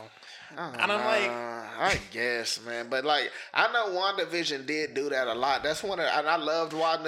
Also, also, you can see right here, but you can see there's color correction here. Yeah, yeah. Like I you see it. How like the, the the the grass is not as like yeah. the darker, the water is a little darker. Like they just color corrected. Like most of it, they added trees. Most, most of it is color correction than it is. Yeah, and yeah, yeah, they did add trees here, as you can see from here and there. Yeah, I mean, like you know, WandaVision did that a lot in the show, and that shit was annoying. Where they'll have stuff like it's setting up something or. Have little things intentionally that have fans talking and that don't lead to nothing. So it wouldn't surprise me if they just said, hey, let's just throw something there floating and just have them thinking that it's something. You know what I mean? Like, it wouldn't surprise me. You know, it's kind of funny is like movies are now turning into movies and T V shows. Now that they're on streaming services, now it's kind of like video games. You know how video games get patched? Yeah, yeah. So and now like, like they, patch they, they patched WandaVision. Yeah, that's basically it. They patched Game of Thrones yeah, and now it's like, yeah, shit. It's messed up. Like, they're just patching. Yeah. For, yeah, no more. Yeah, no more director's cuts. Yeah. Let's just patch them. Yeah. It's messed up. Cause what if I like the original one? Like, yeah, it's not there anymore. Yeah, that's cold, man. No, like, means you can't. I, yeah. When you watch it, you're only watching the new one. Now. Yeah. See, I don't know. I think one day in the future, that's gonna annoy me. This right here, I didn't care. But what if I like something that they changed? What if I wanted the Starbucks coffee in Game of Thrones? Like, real talk, man. God. Uh, that was hilarious. I uh, don't really have anything to say about Supernatural. I love Supernatural. There was like fifteen seasons of it. I'm glad that Jensen Ackles, who was the star, one of the stars of uh, Supernatural, is going to be a producer on it. Uh, Transformers: Rise of the Beast. I believe it's a new tra- live-action Transformers movie that's coming out. Um, so I guess Ron Perlman is no longer uh, is now going to be Optimus Prime. I don't know what Optimus Prime will, but I guess uh, they're just sort of. I guess I kind of like the voice of Optimus Prime in the, in the Shia LaBeouf movies and stuff like that. I don't know why they're not bringing him back. I mean, he probably done making them. I mean, that's crazy because they, you got to understand, it's like they going to make these Transformers movies infinite to like infinity. Like, like he's probably like, bro, I'm sick of being Optimus Prime. Like, you know, who knows? But yeah, I mean, Ron Perlman's a big name actor, so there's that. Also, yeah. It's coming out next year and like a year from now, actually. Hey, but that last Transformer movie, uh, Bumblebee? Bumble, yeah. man, that, that was a solid movie. I was de- That's the best Transformers movie out of all of them. True. Yeah. Yeah, so like that, I was surprised. Um, and also, by the way, uh, from the article, it was talking about Beast Wars, that they're gonna be like covering some Beast Wars in this movie. So. Oh, that's dope. Um, and also, let's let's read this. Let's pull up this article here. Like, I need to know. I need to see if this article gives us like an actual reason. Let's see here. Uh, blah, blah, blah, blah, the main. Okay, the movie was part of a larger rele- de- release date shuffle by Warner Brothers on Friday. The Many Saints of Newark was pushed back one week, uh, which was uh, taking the original spot held by Dune. That's why, is because this movie called The Main, The Many Saints of Newark is taking October first, and they're like, oh, let's not. Yeah, like, that's probably like a... a, a... Oh, it's The Sopranos. Okay. Okay, The Sopranos prequel. Okay. Okay, I, The Sopranos, okay, that makes sense. H B O owns The Sopranos as Warner Brothers. So you would basically put in a situation where Warner Brothers has two movies coming out in back-to-back weekends. Well, why don't they move Sopranos? Shit, like, Dune is like y'all uh, flagship movie, you know? Like, like ha- get that out to your fans as quick as possible, you know what I'm saying? Like, Sopranos, no disrespect to Sopranos, but I'm just saying, like, Dune is the blockbuster film that already got pushed back that people was excited for, like, Dune, you know, trailer views, it was so hot, like, people was excited for it, but you push that back for this little goofy shit? I don't know, like, I understand it, you know, because they, I think they're just shuffling things from, you know, better times for movies to drop and stuff, but I just wanted to see it quick as possible. If anything, move it up, shit. Well, at least, I'll put it to you this way, I think this might be better. Uh, October twenty-second is almost like November first. And you think things that open on November first generally tends to be like the holiday box office. Yeah, yeah. And if you think about like movies that come out on Christmas, maybe there's a there's a potential like this movie could still be playing in theaters on Christmas. Yeah, that makes sense. If it comes out on October twenty-second. Maybe, you know, just depending on the theater itself. But like it could play longer. Um, but yeah, basically Warner Brothers just like rejiggered their calendar. And I guess they just sort of like did it this way to make it work. It just annoys me because I've been waiting for Dune so long, and it's like, yeah, uh, pretty much here. Wait another few weeks. It's like, man, bro. All right, so that's it for the news. Uh, so yeah, we got a lot of good trailers coming up here. So let's uh, let's go ahead and get some copyright claims in and check this out. Take this out. You can actually do some dances and stuff because, you know, we're on video now. So, uh, so for Check This Out, there's actually a shit ton of trailers. And this is... Last week, you missed the bad week for trailers. It was kind of like a little lukewarm on trailers. This week is actually hot yeah, yeah, and spicy. It's, it's so we got up. Some good trailers here. So we're going to go ahead and... I'm going to just, yeah, mute that because I don't want to get... totally screwed over, but there was a mid-season trailer for for Loki. So uh, this mid-season trailer basically shows almost all the footage, like ninety percent of the footage or ninety-five percent of the footage is footage from the first three episodes. So I when I when I heard of like, oh, it's a mid-season trailer, I was thinking like, oh, it's a trailer for like the next four, five, and six episodes. No, yeah. This trailer has almost like nothing new, nothing new of, as far as footage goes. We get quick little glimpses of like footage from like next episode and maybe even the finale, but like it's very like no context given. So nothing too really home or nothing too excited to write home about. But um, have you actually seen uh, this footage or this trailer? No, nah, I don't watch uh, trailers for like or mid, you know, trailers for mid uh, series stuff because it's like you don't want nothing spoiled. But then if they show a lot of stuff from the past, it's like, oh, I already seen that already. So it's like a lose lose situation. Like I don't want to see any frames of nothing that. I've that I haven't seen yet because I'm about to see it, yeah. And then I don't want to see a bunch of stuff I've seen already either because I already seen it. So I'm, I usually just don't watch these. Yeah, like this, like this is like oh, like oh yeah, you know, it's like yeah. Right. But this but, is for the people that like maybe haven't seen it yet yeah. or not, haven't got on into it yet, and like they're trying to convince them to like, like jump on board, ju- jump on board. Yeah. yeah. But for the people that's already on board, it's like it does nothing for. Yeah, them. Like that's new right there. Yeah. Uh, so basically, like it's quick glimpses of like this is new and stuff. It's quick. Most of all the new stuff is at the end, by the way. Uh, it's quick glimpses of stuff that we've already seen before, and it's nothing like I would say. You know, it doesn't feel like giving it away, giving anything away. So yeah. Uh, we'll go ahead and move on to the next uh, trailer here. And I'm going to just go, go ahead and pull up all the trailers here and my tabs here just so I can make it easier on myself. Um, the next trailer is going to be Halloween Kills. And I got to tell you this right now, Troy. This uh, this trailer is uh, is like insane and stuff like that. Yeah. It picks up immediately after the last the last movie. one. Yeah, I like how more and more movies are starting to do that. Like A Quiet Place. It's like, like, like A Quiet Place. Yeah, I, I really love this idea. And the last movie was so good. They brought they brought Halloween back to where where. It needs to be, where it deserved to be. And uh, I felt like the way the last movie ended, I think it's a good idea to pick it up right up, because it's like, did he oh die? My God. Look, look, at, look at this shit. It's gonna get... Yeah. He just kills like yeah. all the firefighters in one fell swoop. Like yeah, like and one of the Ooh. things they're doing, one of the things they're doing uh, uh, with the Halloween movies is they're making it more like an action. They're making Ooh. it more like from an action point of view. It's not just like horror. Oh. Wait till you like we're seeing some fun, cool shit like blockbuster, cool action. You know what I'm saying? Uh, stuff in this. So yeah, I'm I'm excited. The trailer blew me away. Yeah, um, I was gonna say like the, the firefighter sequence and stuff like that, where like there was this cool uh, and this cool shot in the in the uh, in the trailer that we saw just a few moments ago, where like you can see like the footage from a first person perspective with the face mask on, yeah. with the uh, the firefighter thing. That was pretty cool. I thought that was interesting. It's uh, it's kind of this, this movie is like all kinds of like. bloody and the stakes are right. And what it, what I like about it so much is one of the things I hope they did, because I knew they was going to make a sequel to this because of how successful the last one was.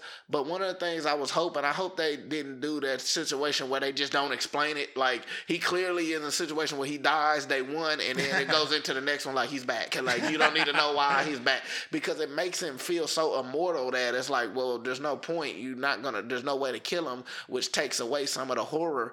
But But um, but they, it's like they explain it. They kind of give you how he survived the burning house. You know, yeah. they saved him, or yeah. so I think that was pretty cool. They were like, "No, don't save him." He's like, yeah, that's, yeah. yeah. So uh, we'll go ahead and uh, let me just read this description here. It's gonna come out in theaters uh, this October, October fifteenth, coming up. So we don't have a long wait here to go. And of course, it's bringing back Jamie Lee Curtis, um, and it's a Blumhouse movie, of course. So the best in the business. The best in the business when it comes to horror. Uh, now this one's dope right here. Shang-Chi, the new Shang-Chi trailer oh, coming out. God. Oh my God, dude!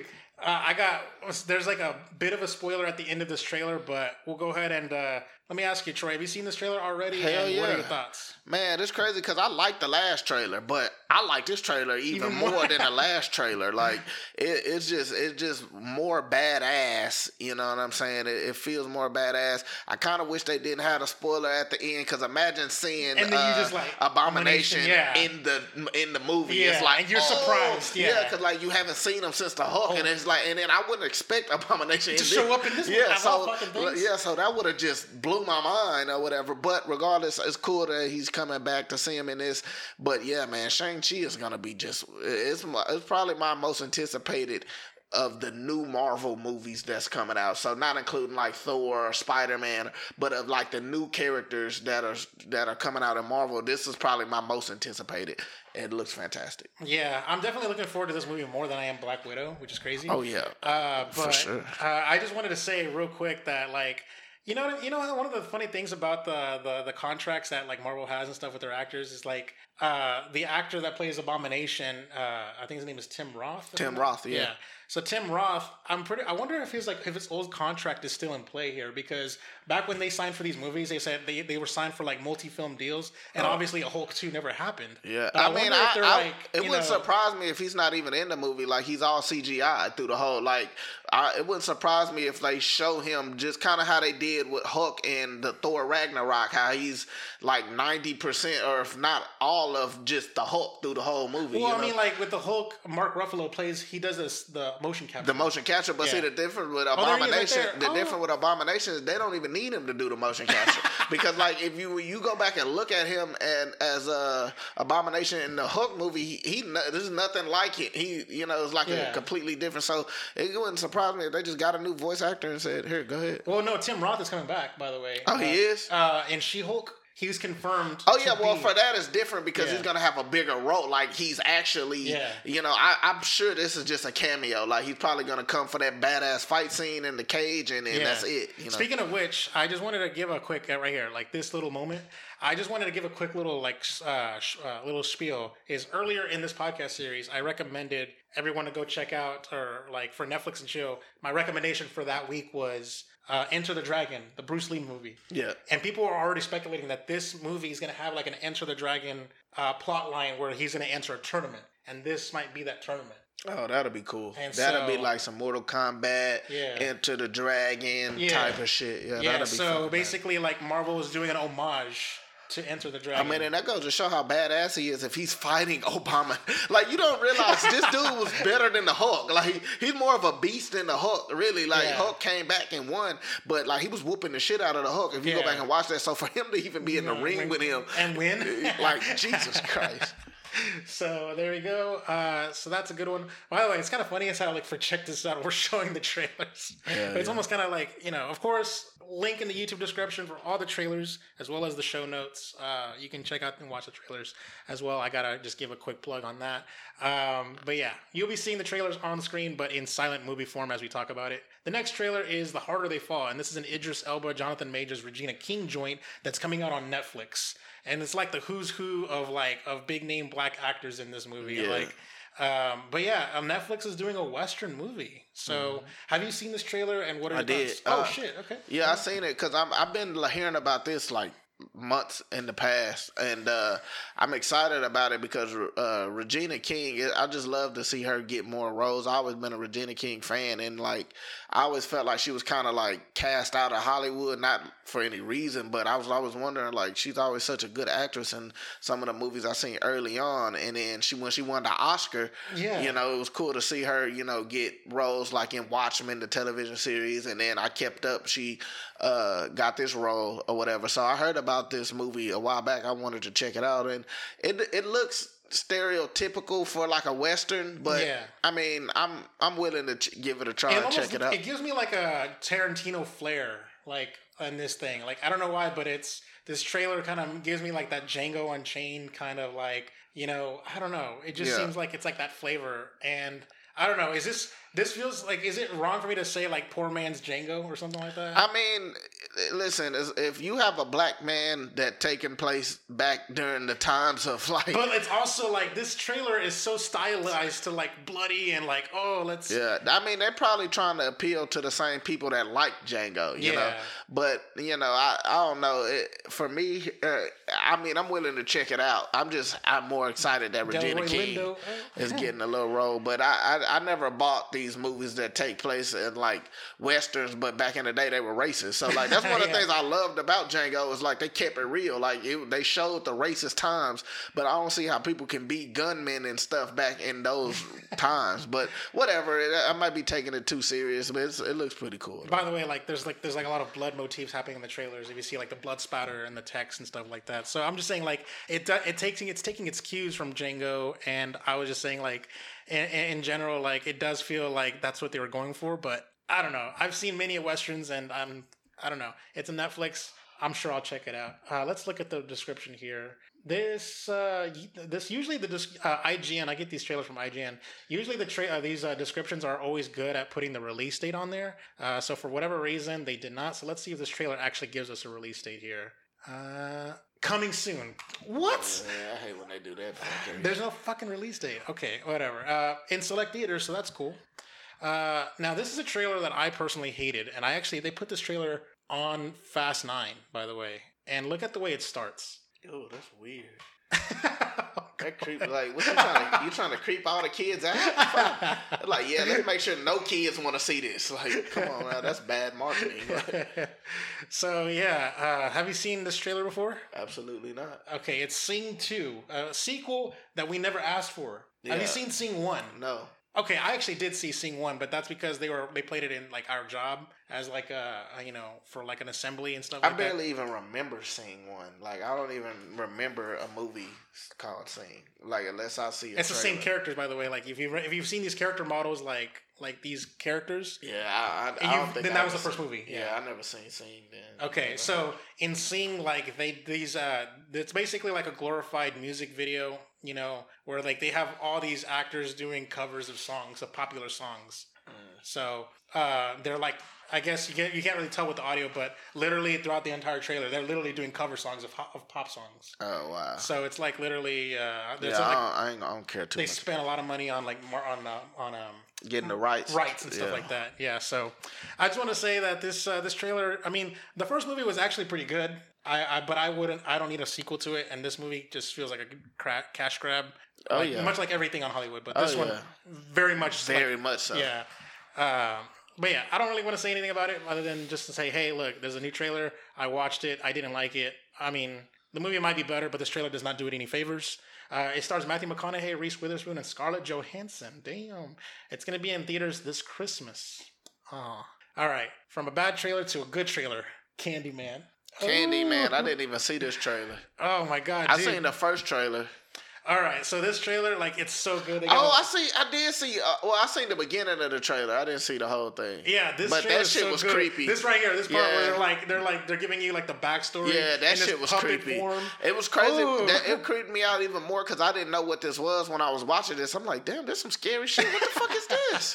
And then I think once it got revealed, it was Candyman. I think I clicked away or something. But yeah, uh, yeah. I'm, why? I mean, not not on purpose, but I, I knew but what it was. So oh, I, you don't want to like yeah. ruin it. You don't want to be spoiled. Yeah, whatever, and I, I was like, all right, I knew what it was. I seen the first trailer. I was already on board, so yeah, I'm like, yeah. all right, I know what this is. I'm gonna go on and do something. Yeah, yeah, but, yeah. This but, trailer is scary as fuck, man. They're like, they're in, they're, they're like, you know, seeing Candyman in the in the in front of the mirror. Oh, look at that. It's it's it's inverted because it's a mirror. Yeah. But yeah, so I just thought it was really cool. It's uh, very creepy. And And Jordan Peele. See, now, the only thing that got me hesitant about this movie is that lead actor. I'm not a big fan of like, like when anything I see him in. To me, he's just not a great actor. Now maybe he's better in this, or maybe he's gotten better. But like Yahya Abdul Mateen. Yeah, when I see him and stuff, I'll be like, ah, he's just not doing it for me. Like especially, I think I said in Aquaman, I I didn't buy him that well as the uh, Black Manta. But uh, but I don't know. Oh shit, that's him. Yeah, yeah. that's him.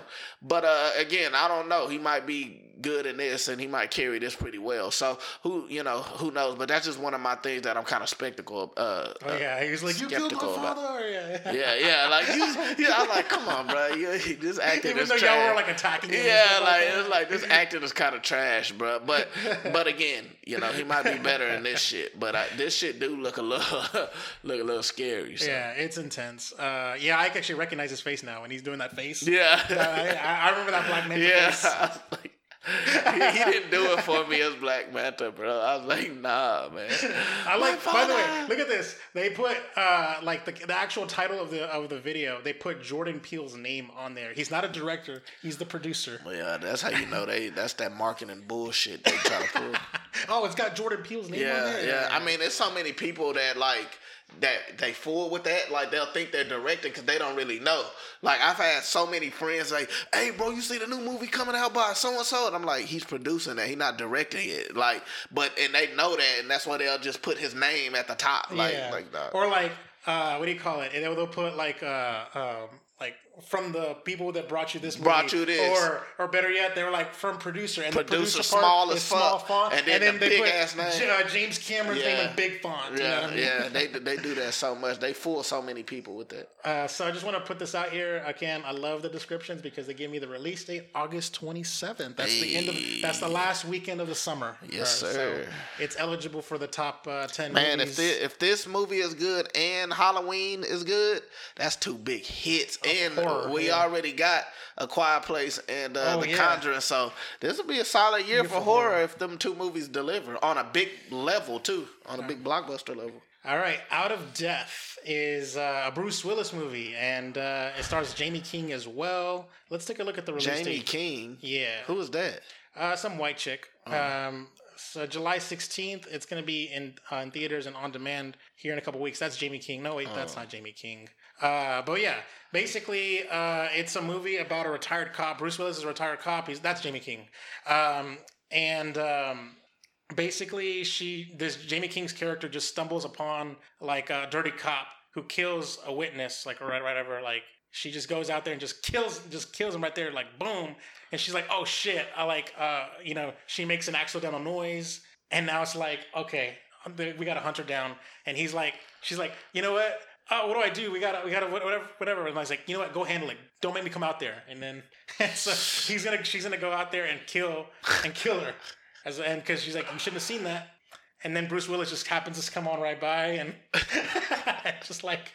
This movie looked trash. I mean, it looked trash. I mean, and the thing with Bruce Willis, he only be in trash movies. Like, like, like if it's Bruce Willis, I already know, oh, it's trash. Like, like it's like he he says no to good movies. Like, no, oh, this good, it's too good for me. Like, but yeah, this looks trash, but... uh. I don't yeah. know. Yeah, basically that's what it's about. It's just like her, her, him protecting a witness. She's got like the video evidence, the pictures evidence of whatever of her like being a dirty cop. By the way, this color grading sucks ass. By the way, it's I just a wanna terrible talk. Color. It's so dull. Yeah, like, and I think they probably did that on purpose to give it like a, a low budget suspenseful, right. like so, yeah, like a suspenseful kind of feel to it. But Jesus Christ, I hate it. It looks it looks gray. Like like what the fuck, man? And yeah, man, it's it sucks. And I already tell something. Something that I seen that was bad is like, and they do this so much in movies where they have so much time to kill her, but they wait for the dude to come save her. Like, why are y'all pointing the gun at her? She's on her knees, y'all looking no, at her. It's like that could have just the dude could have killed her when he first hit her. Like, but uh, uh, yeah, I don't know. All right, so that that's that one. Uh, so it's gonna be like I said, like literally like what three weeks away or something like that, July sixteenth. So oh, this is gonna uh, be on a bomb. So, yeah. Select theaters, I would say. Whenever you say uh, in theaters and on demand, it means usually select theaters. Yeah, it's gonna bomb. It's gonna like, go straight to I iTunes. I don't understand why do people put the trailer out two weeks and it's about to come out. You something like this, you know it's gonna bomb. Like, come on, man. It's about to. It's gonna be. You'll see it on iTunes and Google Play. What if it makes it to the top ten of iTunes when we do the charts? It wouldn't surprise me because iTunes has some weird shit on there. Like, I don't know. That wouldn't surprise me. That'd be so funny if you're like, you know what? And Troy, this week on Netflix and Chill, number one on oh, iTunes is Out of Death. Yeah, it's like, starring Bruce Willis. And then the next week, it's like not even in the top ten. That's actually, it's happened before, actually. Uh, we're gonna, I'm going to skip this next trailer because I want to save the best for last. But Black Widow had a one minute spot. And I'm going to tell you this right now. Black Widow has so many goddamn trailers and so many spots and so many things. God, like, man. I feel like I've seen the whole movie right now. And also, yeah. not to mention, they always use the same footage. They reuse the same footage to make it and act like it's a brand new trailer when yeah. it's, we're not seeing anything new. But... Yeah. Yeah, just the one minute thing. This, Black this, Widow. It's been so. This movie been through so much. I think this is one of the movies that pandemic hurt the most. You think? Because so? yeah, because I think they went on full marketing. Yeah. With with this, like they went full marketing, tra- multiple trailers, T V spots, ads, all kind of stuff. Boom, pandemic hit, yeah. and so it's like. And then you got to do it again. And then you got to do it again. And then put more the, footage out. Yeah. Then it's like uh. you don't want to put too much out, but then it's like. Uh, you know, then you're going to be reusing the same shit. And so it's, not, it's, a, yeah. Yeah, it's a lose-lose situation. So, yeah, the pandemic hurt this one. Yeah, I feel like there's definitely not as much excitement right now, but yeah. I'm not excited for it at all. I'm not Fun. even going to lie. Yeah, at all. Like, so we're going to see those coming out in nine days or yeah. about ten days. Yeah, pretty much. Uh, so yeah, uh, July ninth is literally right around the corner. Uh, we'll be covering it for new releases on next week's podcast. Oh, yeah. Uh, finally, the big trailer that Troy really wanted to talk about was oh, the yeah. brand new Suicide Squad trailer. Oh, and yeah. dude, this makes Idris Elba look badass. He's like, you yeah. shot, you shot Superman with a kryptonite bullet and yeah. put him in the I C U. It made him look fucking dope. No, I was like, like, and that's crazy because this is the to me the best trailer. And like, I've liked the other Suicide Squad trailer, but like Shang-Chi, like this topped the other trailers because. It, it shows uh, how, like, you know, of course it's going to be funny and weird and shit, but it has some character depth to and, like, kind of sprinkled in there a little bit. So it, it just looks like a blast, man. Like, yeah. that, and one of, and I, what I love about it is it seems so original and different. Like, for D, for uh, not D C, but for all comic book films to continue, they have to be uh, different and feel original. Like, if they all start to feel the same, that's going to make comic book movies go away because, like, everybody going to be like, I've seen this shit before. before, but like when you watch something like this, it looks completely original, like even from the last Suicide movie, yeah. which was a trash.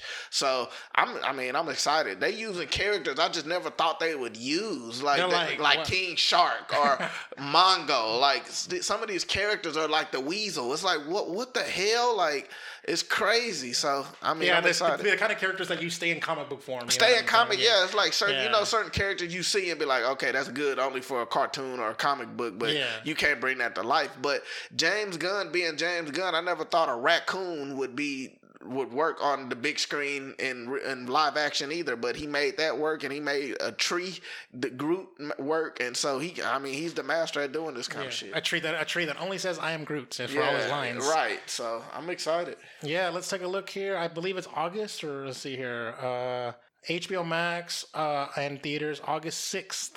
Yeah, that's right around the corner too. Yep. I believe I put this in my top ten uh, for predictions for like the box office, and yeah, I feel like we stayed we stayed on this segment for much longer than I expected here. So we'll go ahead and uh, and keep it pushing here to the next uh, segment, and this one might actually be a faster, uh, quicker segment here.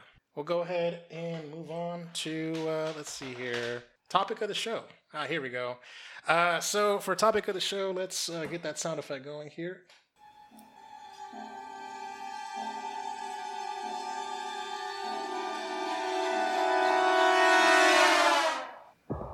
It's time for topic of the show. So, uh, yeah, I actually, uh, Troy, we got a viewer submission. Oh, what? Yeah, hey. a listener, uh, a listener has uh, sent me some articles, and he wanted he wanted you to react. Oh, okay, okay, great. So he's that's like, great news. That's, uh, that's what I like to hear. Yeah, he's like, hey, let me know what Troy thinks of this, and I'm like, okay, we'll make it happen. And All so right, sure. I've not briefed Troy on any of this stuff. I have. He does not know what we're going to be talking about, and. Uh, We're going to just see what he thinks. And I don't really know if this is much of a topic, so we could... I've always say this a lot whenever it's usually twenty minutes, but I always say, oh, this could be a, a quick one, but then we stay on it for twenty minutes, which... Yeah, who knows? Who knows, but... Who knows with us? Who knows? Uh, we'll go ahead and read this article here. Dave Bautista, he says he isn't down to work with D- Dwayne Johnson and John Cena. Damn. Ooh, like, does that shade... Does that feel like shade to you? Just like, I mean, um, it, I, it does feel like shade a little bit because I think they all came from the same place. W W E. Wrestling, yeah, so... I think it, it is this feel of like, oh, let's put, you know, let's make a W W E fight in a movie. You yeah. know what I'm saying? And it's like, and I think he's coming from someone that's taking his career serious. Yeah. He don't want to be like, oh, let's just do a W. I mean, no no offense to W W E, you know, uh, wrestling, but I, I think he's saying like, I don't want to just be a wrestler yeah. in a movie. I'm a real actor, you yeah. know, so. Actually, that's what we're going to get into actually so, later. So yeah, I think that's probably what that is. So it's kind of funny is like, I, I, I uh, you know, Rock has been in like Fast Five through Eight. Yeah. Uh, and then John Cena uh, came in for Fast nine, and I was t- talking to myself, I was like, man, John Cena better come back for Fast ten, and they better bring back The Rock, so I can see a John Cena, Cena versus, versus The Rock. Rock. Yeah, yeah. I want to see that happen. Oh, but, my God. I mean, and uh, I think that's, to me, that's fun. Like, yeah. I, I'm into that shit. Like, seeing, like, them wrestle, or, I mean, like, seeing wrestlers come in and have a badass action on-screen fight, fight. Yeah. Like, it, it's like that Jackie Chan versus Jet Li fight that happened right, in the yeah. Forbidden Kingdom. Yeah, for sure. So, I'm into that, but I think, I think he He probably ain't looking at that yeah. like that. So yeah, so like, dude, I want to see like like a four way Mexican standoff kind of fight with like Vin Diesel, jo- uh, Dwayne Johnson, Dwayne Johnson, John Cena, yeah. and Dave Bautista. Yeah, I mean, and, and fun fact, uh, John Cena and The Rock are both in the D C E U. like, actually, this article yeah, is going to put that on. Yeah. You're like, you're all about this article before even reading it. All right, let's pull up this article here and see what we got. We can, we can what we can glean from this. You can tell that it continues to rankle with uh, Dave Bautista that he keeps finding himself compared to Hollywood's other premier ex W W E grapplers, even though the Guardians of the Galaxy star has continually, continually uh, gone on, uh, gone out of his ways to distance himself from both Dwayne Johnson and John Cena. Um, ironically, the latter two have joined the Fast and Furious franchise at various points, something that uh, Bautista has turned down during a meeting with that's Universal. What that's what I'm talking about. I did not Bautista. know about that. Let's Did go. you know this? Hell no, but that's what I'm talking about, baby. Turn that shit down. No, fuck no, man. Yes. I will, oh, my God. I will never forgive him for that shit. Yes, turn that shit down, man. Hell no, man. I know that I know the series has jumped the shark, but come on, man. But see, listen, I understand people like you that want it because you want to see that badass fight scene. Yeah. But people like me, I'm thinking about his career, and I don't want him to be known as the goofy action star, like, you know what I'm saying? So, uh, so okay, so Bautista turned down Fast and the Furious. Okay, um, not only that, but Cena was cast as Peacemaker in the Suicide Squad. After, oh, okay, hmm.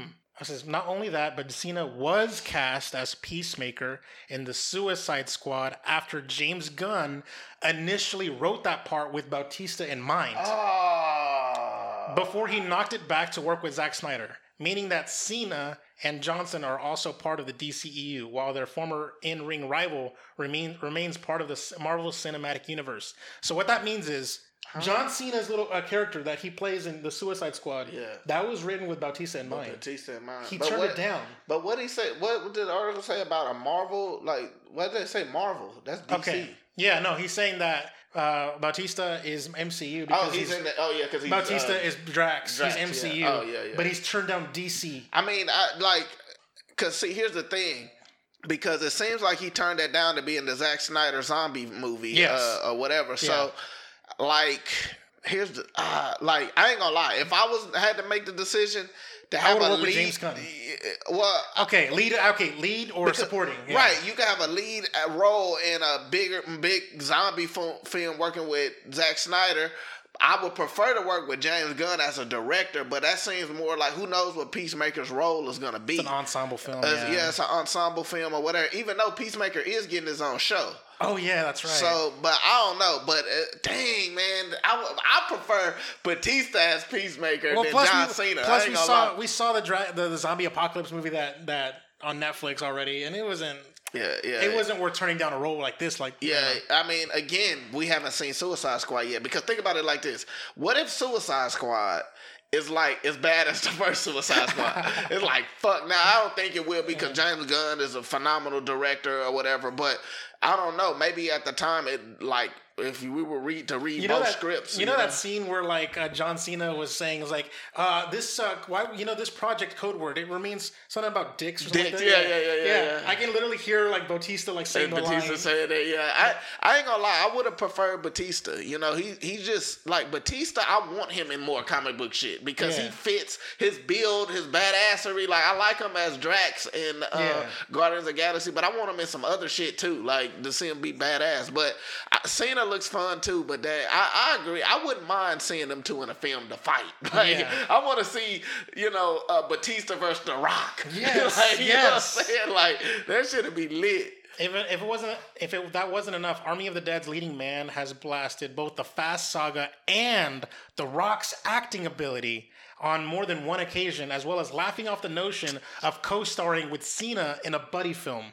It is no surprise that the fifty-two-year-old was quick to shoot down a fan who daydreamed about the trio finally sharing the screen together. Yeah. He put a Twitter, his Twitter right here. The tweet says, nah, I'm good. Yeah. Responding to uh, add Dave Bautista into the mix. Yeah, nah, like, I'm not going to lie. Like, he, it kind of seemed like he had shade against them. Like, I could understand as an actor, if you're taking your job serious, Seriously. like, I could understand you, like, look, I don't want to be no just wrestler. I don't want you to look at me as a wrestler no more. I'm an actor now. So, I could understand him. Him saying no to like movies with him and The Rock fighting or him and John Cena fighting, but it kind of seems like it's some shade if you're talking about The Rock's acting. Like, The yeah. Rock can act. Like, yeah, I mean, The Rock ain't finna go win an Oscar, but The Rock is a solid actor. Now, you talking about his acting or and stuff like that, it kind of seems like it's some shade there, so who knows, you know? Yeah, look at this. This guy, you looking buff. Yeah, like, like, he's, yeah he's a beast. Man. Uh, he's fifty-two years old, by the way. God damn. damn. He celebrates turning fifty-two, uh, fifty-two, proving he's still jacked. I think Dwayne Johnson Isn't he fifty-eight? Yeah, he's somewhere. They are somewhere up there. Because I mean, you got to remember they was wrestling. Well, at least like the, the Rock was wrestling. Yeah, in the nineties. So it wouldn't surprise Dwayne me if he like fifty-seven Jones. Or something like that. Age. Let's see here. He is forty-nine. Okay, I'm wrong. Oh, okay. Shit. forty-nine. Yeah, we, we gave we put ten more years on the band. But oh yeah. no, it's like I was just thinking. Like I thought he was up there. But anyways, uh, Cena has a voiced his enthusiasm to rekindle his rivalry. Uh, his r- rivalry with Johnson from the squared circle on the silver screen in a fa- in a future Fast and Furious blockbuster, but Dave Bautista evidently wanted uh, wants absolutely no part of it, having worked so hard to establish himself in the first place as and gained a reputation as arguably a much more capable, dramatic performer than the other two. You can understand why he's been so oh, man. keen to avoid being lumped into the same category as his contemporaries. So uh, this article right here, this uh, also this also from We Got This Covered, also gave us like the little bit of uh, the same uh, spiel, and he, it's it's really it's about why Dave Bautista uh, blasted Dwayne Johnson, saying he's not a good actor. So uh, acting and professional wrestling have a lot of similarities similarities than you might think. There's a level of performance involved, the showmanship, and the years required to perfect the craft on a smaller stage before finding global rec- recognition and, of course, the fame and glory. It comes as no surprise then that a lot of the names have that have tried to jump from the squared uh, circle to the silver screen, experiencing varying degrees of success. As uh, the most famous wrestler on the planet, as for well over a decade, Hulk Hogan might have tried. Thought the transition would have been easy, but all of his movies were terrible. Steve Austin, oh, I forgot about the, he had an acting stint. Steve Austin, meanwhile, attempted something similar, and a decade later, but quickly found himself in the bargain bin action territory. In a strange turn of events, though, three of the most uh, decorated grapplers of the twenty-first century are all making a big splash in Hollywood at the moment. Dwayne Johnson is uh, the most popular movie star in the world right now. John Cena is starting to turn heads and will enjoy his biggest year ever in twenty twenty-one's F nine, and Suicide Squad later um, within months of each other. And Dave Bautista is by far the most interesting. He may be part of the M C U, and he starred in his fair share of drivel, but he's always uh, seeking to challenge himself as an actor. In fact, a recent interview, he was asked his opinion on the former in-ring adversaries Johnson and Cena, and he wasn't shy about letting it letting it be known he doesn't rate them particularly highly. Damn. This uh, quote, "There's something about The Rock that's really special. I'd never take that away from him. Would I consider him a great actor? Fuck no. Damn. The Rock and John Cena are wrestlers who became movie stars. I'm something else. I'm a wrestler. Now I'm an actor. Oh, sorry, wait. I was a wrestler. Now I am an actor." In Dave Bautista's defense, he's got a point. Dwayne Johnson basically plays this same character over and over again, while Cena looks to be following a similar path. Wait, what? While Cena... Oh, yeah, John Cena. While John Cena is also looking to follow a similar path. The Guardians of the Galaxy star, meanwhile, is always testing himself in the in the likes of Bushwick, Blade Runner twenty forty-nine, Hotel Artemis, and Dune. Damn. That's a good resume, right? Hey, he, he building something. And it's qui- it's quietly building a reputation as a reliable character actor despite his massive fame. So, Troy, do you agree with this assessment about uh, him like being a thespian? I actually do agree uh, because I, I feel like, listen, in my last video, I talked about how I think he didn't have the best acting chops. But one thing about Bautista is I feel like he's constantly getting better. And if you pick the right type of movies, it'll make you get better. Because, oh, yeah. He's going to be in that Ryan Johnson movie, uh, Dave... Uh... Uh, Knives Out two. Knives Out two, yeah, yeah. You know, so like, and, and like that resume is solid. Yeah. That's a solid resume, and to to be starting. And if you look at like the Rock movies, he he's only in like the big. What's the big gorilla movie? Uh, uh, uh, uh fuck. Ra- Ramp- uh, Ram- Rampage. Rampage. Uh, San Andreas. San Andreas. Uh, uh the uh Jumanji. G- yeah. Fast and Furious. Like he's not taking his career, I don't want to say serious, but he's just an action star to be yeah. himself in everything. He's Dwayne Johnson. Yeah, he's yeah. Dwayne Johnson. Yeah. And yeah. so I understand what he's saying there, um, but I do feel like he's kind of going at them. You know, it's kind of like he's he's trying to distance himself. Like, I'm not one of them, you know. I'm not and, just like a like a shallow entertainer. Right, yeah. And I think it's a little bit of shade there. Even though he has a point, though. He he definitely has a point, and he definitely is going for movies to make him. And I feel like that's why he chose over, you know, he chose the zombie movie, the Zack Snyder movie, over Suicide Squad, because I think that was more of an acting role for him well, to be a lead and an actor. Yeah, I was going to say, it's a test to, because he's always been supporting, and now he's a test to yeah, be, he's, he's carry a movie. He's yeah, trying to carry a movie, yeah. and I mean, and that's surprising because James Gunn and him are good friends. They work with each other on Guardians of the Galaxy, so you would think that he'll just come yeah, on over. The, yeah, right. But yeah. I think he really was thinking like, nah, this not. You know, I'm trying to do something a little more than just be uh, the character from Guardians of the Galaxy. You know, so ah man, I, I just you, you're right. I, I got it. I can see that.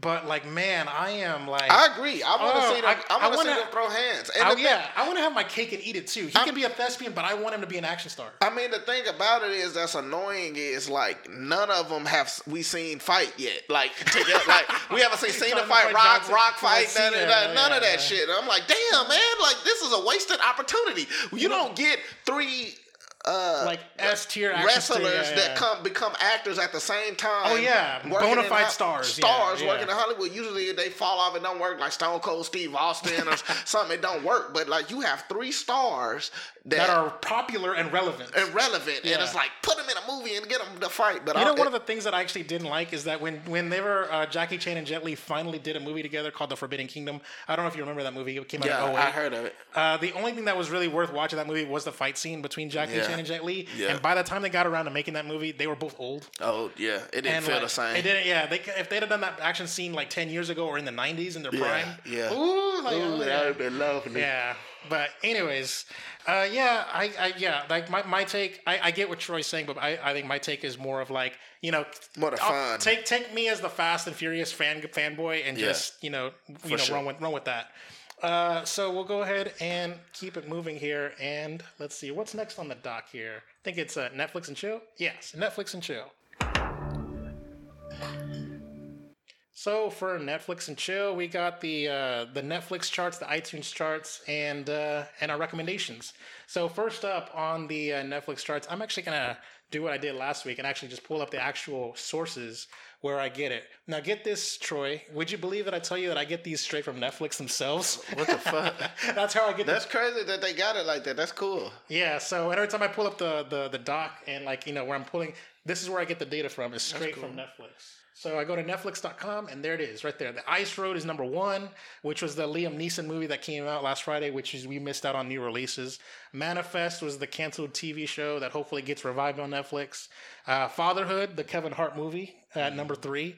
Um, Sex Life, and apparently it's a it's a show about this uh, this this chick that's like uh, falling in love with his her like toxic ex-boyfriend or whatever. So I don't know. It's just like, you know, she's uh, and you can see in this little quick little clip is like uh, she's like, oh, let me introduce you to my husband and stuff like that. You know, it's like yeah, it's so cliche and stupid. Sound like, but it does sound like something a lot of chicks would be interested in seeing. Good on Paper is at number five. Um, it's a raunch. It says uh, category says deadpan, raunchy, irreverent.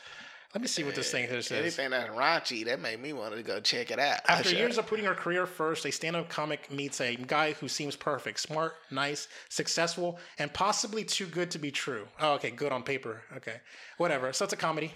Uh, Too Hot to Handle. Okay. Uh, it's a scandalous, soapy, steamy, and it's two seasons. Okay. Uh, it says, on the shores of paradise, the gorgeous singles meet and mingle, but there's a twist. To win a one hundred thousand dollars grand prize, they'll have to give up sex? God damn! I don't know if I could do that. That is too hot to handle. That's too much for me. Like that. Uh, Coco Melon at number seven, the world's most uh, amazing vacation rentals at number eight, Wish Dragon number nine, and Sweet Tooth at number ten. Uh, so yeah, and we're gonna go ahead and skip along to the movies, uh, the movie uh, charts. The top ten movies on Netflix are in the same order as like the uh, as the uh, the. What do you call it? The regular Netflix charts. Number one is The Ice Road. Number two is Fatherhood. Number three is Good on Paper. And number four is Wish Dragon. Those are the carryovers from the other list. And the rest are going to be the actual movies. The Seventh Day at number five. Never heard of this. Looks like a horror movie. Kind of like broke a poor man's exorcist, exorcism. Or yeah, The Exorcist. Uh, so... Yeah, number six is Home, a DreamWorks animated movie. Number seven is The Mitchells versus the Machines, which I keep telling you about. Yeah. Number eight is Doggone Trouble. Number nine is Murder by the Coast. And number ten is a live-action anime movie. So they adapted it into live action. It's called Rurouni Kenshin The Final, which is uh, something that Dan talked about on last week's ep- uh, episode. That, that shit looks pretty fucking dope. He talked about on last week's episode saying that it was... Um, Uh, you know, an anime and all that stuff like that. And I was asking, why is it called The Final?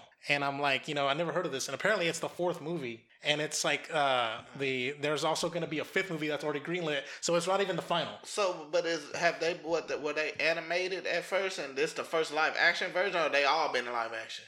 So it's been an anime, and they've uh, it became a series of movies. Oh, okay. okay. And so this is the fourth movie in a ser- in a series of live action movies, oh, okay. with a, fi- a fifth movie to follow.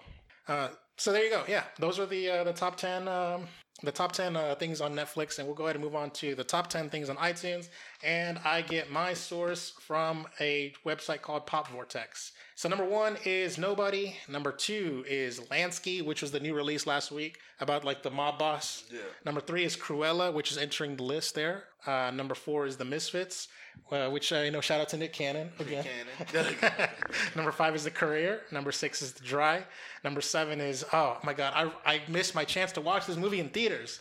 Demon, Demon Slayer, Slayer. Uh, Kimetsu no Yaiba, the movie, Mugen Train. Yeah, man, I heard that that shit hit, like, uh, in terms of the money it made. Yeah. I heard it, like, made, it made yeah. the me- most the, money from uh, animation or something yeah, like that. It's the second highest anime opening weekend in North America. It's the highest grossing movie in Japan. Uh, like, it's like, it's got all these titles and stuff like see that. It, I've I gotta only see watched, what the hype is about. I've only watched the first episode. So, like, okay, so there's a Netflix, uh, the Netflix has the season one.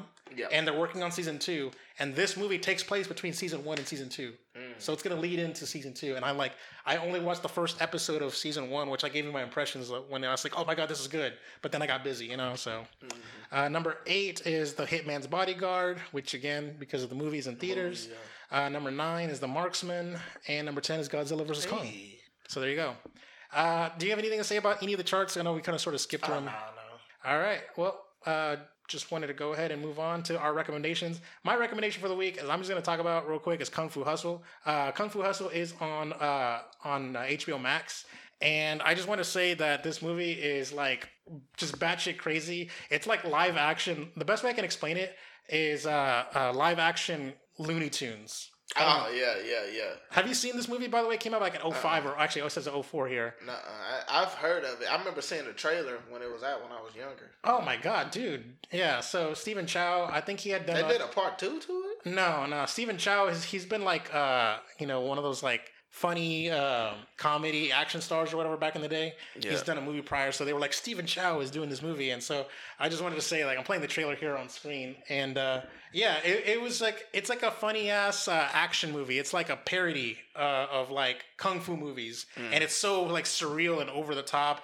They got these choreographed dance sequences and stuff like that. Like just like, it just makes no fucking sense. Mm. But like, it's, it's, uh, it's, it's funny as hell because they They've done like these like quick like little like speedy like kind of like Roadrunner like mm. you, you'll see it like oh yeah like the flip flops just like uh. hanging and stuff. But all right, I'm I'm gonna see if I get to the part in the trailer where like yeah okay so the the landlord is going up against entire gang and stuff like that, and uh, she's just gonna like take off like on a Looney Tunes style and stuff like that. Ooh, hey, this ain't funny. Uh, so right there. So yeah, you see that shit? It's uh, like yeah. It feels very like, you know, super like surreal and stuff like that. This I is just... actually kind of solid for hey, you see the six rings like yeah. that, that Shang-Chi. But it, this is actually seemed pretty solid for a two thousand four movie. Like yeah. the the visual effects are all right, you know. Yeah, so you can see like they're just going like crazy and stuff like that. And you can see this movie on H B O Max right now, and it's just like one of those like if you like if you like kung fu movies and stuff like that, you, you'll definitely get a kick out of like. Like like a it's a, like a it's like a serious parody. It's a parody, but it takes itself seriously at times. Like there's mm. like a lot of like love mm. for like for the franchise or for like yeah. the genre. Yeah. So yeah, as you can see, it's Solid. definitely on D V D. uh, on D V D. So yeah, there you go. Uh, do you have a recommendation for the week? Yeah, my recommendation is gonna be uh, Deathstroke. Um, that like it's on H B O Max. It's a cartoon uh, movie. And, uh, man, this, I, I believe it came out in twenty twenty. I believe it was twenty twenty. Yeah. yeah. So this, about this one right here? Yeah. And man, uh, it's on H B O Max. This movie surprised the hell out of me. It's one of the best animated movies ever made. And Deathstroke, it, it's like, it's surprising. Anybody that think they gonna know this movie in terms of like, if they know the character of Deathstroke, like he's just this assassin or something, they're gonna be wrong. Like it's a lot of character moments in this movie. It's a lot of it. The, the story goes in ways that like surprised the hell out of me.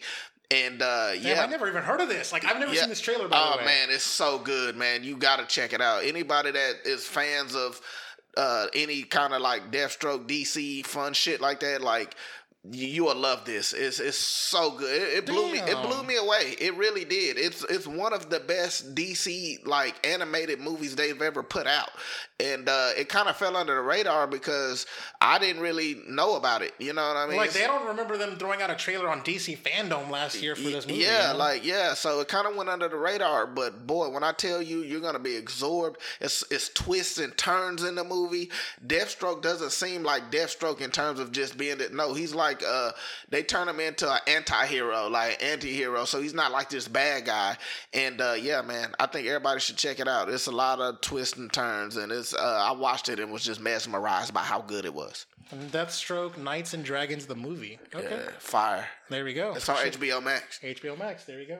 All right. And uh, let's see here. Let's go ahead and, and uh, close out the show with the new releases here.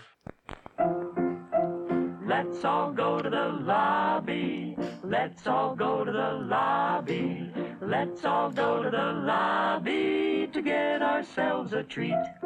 Yeah, not a whole lot going on in new releases this week here. I'm, I'm going to tell you this right now. I think it's a bit of a, a toss-up in like a bad way of what the of what the pick of the week is. This is the ever purge. Yeah, I know, right? Exactly. It's a bit of a toss-up because it's like this is the new purge. Uh, the forever purge. Oh man. All right. So first up on new releases is The Boss Baby Family Business. It's going to be out on this this Friday, July second, in theaters and on Peacock. And that's a, that's a sentence I gotta say right there. It's gonna be on Peacock. That make me not even want to like anything that get released on Peacock. I don't want to see it just because they call it Peacock. uh, which, by the way, I found out it's only gonna be on Peacock for sixty days, and then it's taking they're taking it out. What? I don't know. I why. mean, that's probably a deal. That's probably a deal. Uh, they so did. Now adults, Theodore Templeton and his estranged brother take a magical formula that transforms them into babies for forty-eight hours. Together, they must now go undercover to prevent an evil genius from turning fellow toddlers into monstrous brats. What? Like, that is such a dumbass... I'm calling it now. This movie's gonna be great. The film stars the voices of Alec Baldwin, James Marsden, Amy Sedaris, Ariana Greenblatt, Eva Longoria, Jimmy Kimmel, Lisa Kudrow, and Jeff Goldblum. That's a good cast. The cast always solid in these cartoon movies. They just get someone and maybe make them the voice. Like, the cast always great in these cartoon movies. Man, shout out to Eva Longoria, man. She has not done much of anything. Like, yeah, I don't know where she been at. I don't know why, but she. I thought she was gonna be a big ass movie star from Desperate Housewives. Mm-hmm. Uh, but anyways, yes. And as uh, Troy mentioned, The Forever Purge is gonna be out in theaters uh, this. The Forever Friday, Purge. This Friday, July second. Um, on the run from a drug cartel, a Mexican couple battle mysterious, uh, a battle vicious thugs who plan to continue the violent tradition of the now outlawed purge. Um, also, I put this in parentheses. It's building itself as the fifth and final film in the franchise. Man, that's lovely if that's the final film, because like The Purge is one of them movies that like I like the original concept and the idea, but it's like they went like two or three films too many. Yeah. Like they, like if you would have stopped The Purge at like The Purge three, like or something like that, I'd have been cool. But it's like they kind of like, all right, man, cut it. Like let's stop, let's end this shit now, or reboot it or something. But like it's just starting to get repetitive. Yeah. So um, the Forever Purge is gonna. Uh... Whatever. Uh, the the trailer actually was pretty cool, though, by the way. Uh, the film stars Ana de la Reguera, uh, Tinoch Huerta, Josh Lucas, Cassidy Freeman, uh, Levan Rambin, Alejandro Ada, and Will Patton. Uh, shout out to Cassidy Freeman. She was in Smallville. So. Mm. Uh, oh, yeah, yeah. That's her. The, uh, was te- she the one that uh, played? Tess Mercer? Oh, okay. Never mind. Uh, yeah. She was like the Lex Luthor replacement. Oh. Um, yeah. And Josh Lucas also, I haven't seen him in a minute either. So there you go. They're getting some work. Um, Next up is Till Death, which is going to be in theaters and on digital and on demand. Uh, probably just digital on demand, I would say. It's probably going to debut on the iTunes charts. Um, it comes out this Friday, July second. After a romantic evening in their secluded lake house, a woman wakes up handcuffed to her dead husband. Trapped and isolated in the dead of winter, she must fight off hired killers to escape her late spouse's twisted plan.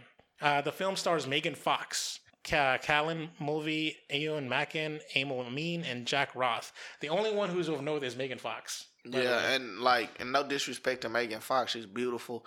Um, but she's, like, if she's, she's yeah, I mean, if she's in the movie, I can't take it serious. Like, whoa, yeah. She's not like Lindsay Lohan bad or anything like that. Well, damn, Lindsay Lohan is as bad as it gets. But like, like Megan Fox, like. Uh, wait, hold on. Is Megan Fox the one? Tra- okay, yeah. yeah, yeah. Megan Fox is atrocious. Jennifer's like, body. Yeah, yeah. Megan Fox is atrocious. Like I've never seen her in a good movie. Like I mean, I've ne- I mean, not a good movie. I've never seen her give a good performance. Like I remember um, when she was cast as a, what's her name in the Ninja Turtles? Uh, oh yeah, April O'Neil. April, yeah, I was like, man, she might be trying to turn over a new leaf here. Oh gosh, she was bad. Like yeah, so I, that you know that makes me automatically, and no disrespect to the lady, like. Sometimes you don't have talent, but I'm not trying to throw shade at her. I just honestly feel like she's not a great actress at all. Well, okay. Well, it's a horror movie, so. Well, you know, you know. That makes it worse. Well, that's the pick of the week, by the way. No, oh, shit. I'm just kidding. Long story short, also in um, in digital and on demand and select theaters, July second, uh, Teddy wakes up in the morning after his wedding to discover he's jumping forward to the next year of his life every few minutes. Watching his future flash before his eyes, he must make every second count if he's going to win back the woman he loves. The film stars Rafe Spall, Zara Newman, Josh Lawson, and Ronnie Chiang. Shout out to Josh Lawson. He was Kano in the Mortal Kombat movie. Oh, yeah, yeah. He was good. Out. He was good in that. So, uh, yeah, this I saw the trailer. It wasn't like... If it feels like the bad, like a romantic comedy version of Click, you know, the Adam Sandler movie. Oh yeah, movie I like that movie fast too. Yeah, I love Click. Yeah. So there you go. Uh, and finally, this is my, I would say probably my pick of the week. Uh, Fear Street nineteen ninety-four Part One is out on Netflix this Friday. Uh, remember we talked about it? I don't know if you remember on the on the podcast we talked about how there's three movies are coming out every oh, Friday. Yeah, every yeah, every yeah, Friday. Is right. a, is oh a, yeah, yeah, that was clever and unique that they're yeah. gonna be doing that. So yeah. the movie's like nineteen ninety-four, and the next one's gonna be like like nineteen seventy, and the next one's gonna be like eighteen something. Oh, okay. So they're going okay. backwards in time for some uh, reason. Yeah, I mean that's cool too. I even like the fact that they're going back in time instead of that. Like chronological. Well, yeah, was, because I feel like they're gonna reveal something that the first thing that. Then, yeah. happened or some shit like that's cool. That probably makes sense actually. If you're like, oh, what, what, what what's the source of what's this? this? Yeah, yeah, you find out like in the first yeah. whatever. So yeah, that's pretty. So good. uh, yeah, I, I'm I'm giving it my pick of the week simply because I'm going to be watching all three of these movies as they come out. Uh, after a series of brutal slayings, a teen and her friends take on an evil force that's plagued the no- their notorious town for centuries. The film stars Kiana Madeira, Olivia Welsh, Benjamin Flores Junior, Julia Ray- Raywald, Fred uh, Heschinger, Maya Hawke, Jordana Spiro, and David W. Thompson. Uh, they, uh, now, most of these guys are unknown, uh, but uh, Maya Hawke is actually Ethan Hawke and Uma Thurman's daughter. Oh, yeah, yeah, yeah. So, she was in uh, Once Upon a Time in Hollywood. Really? Yeah, yeah. She was uh, the one of the killers that drove away. like, so, like, you know, like, yeah, like how the man, she was one of the Manson girls, basically. Uh, so, yeah, uh, let me see. She looks here. Just like Uma Thurman, too. It trips me out. Like, when I seen her, I knew it just based off the way she looked. I was like, oh, yeah, that's clearly her. And then it says Jordana Spiro, she was on Ozark, and David W. Thompson. It says here he was oh he was Scarecrow in the in the Gotham series for Fox. Oh yeah, I never watched that. Sure. Uh, so there you go. Those are the only ones that are of, of note. But yeah, so uh, do you have a pick of the week personally for yourself? Uh, I think that's gonna be my pick of the week too. I think that's interesting, man. That you the know, concept, you know, yeah, Netflix the concept making three movies. Be like, yeah, you know. Like I love when I see original stuff and like especially because.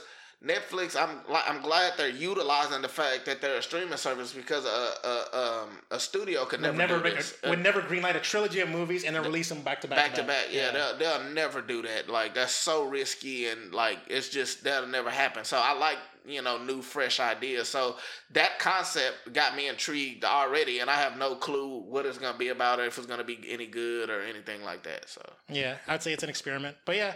So, yeah, this is just a little over the two-hour mark, so it's not our longest show ever. But, yeah, we'll go ahead and uh, and end it, end it there. And uh, so for all you audio listeners, you'll be hearing the um, ending part. But I'm pretty sure for you Netflix people, I mean, for you Netflix, for you YouTube people, you're going to be hearing dead air as it gets muted in the post-production.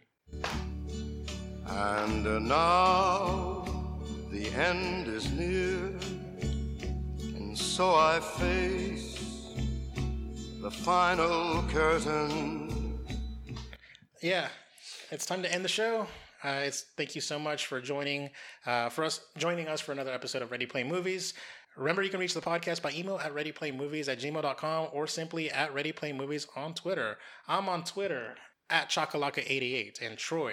Bracey Troy fifty-eight. There we go. See, hey, look, our, our Twitter handles are right below us and hey. everything like that. Uh, don't forget to subscribe, give us a review, tell your friends about the show and all that good stuff. See you next time. Bye-bye.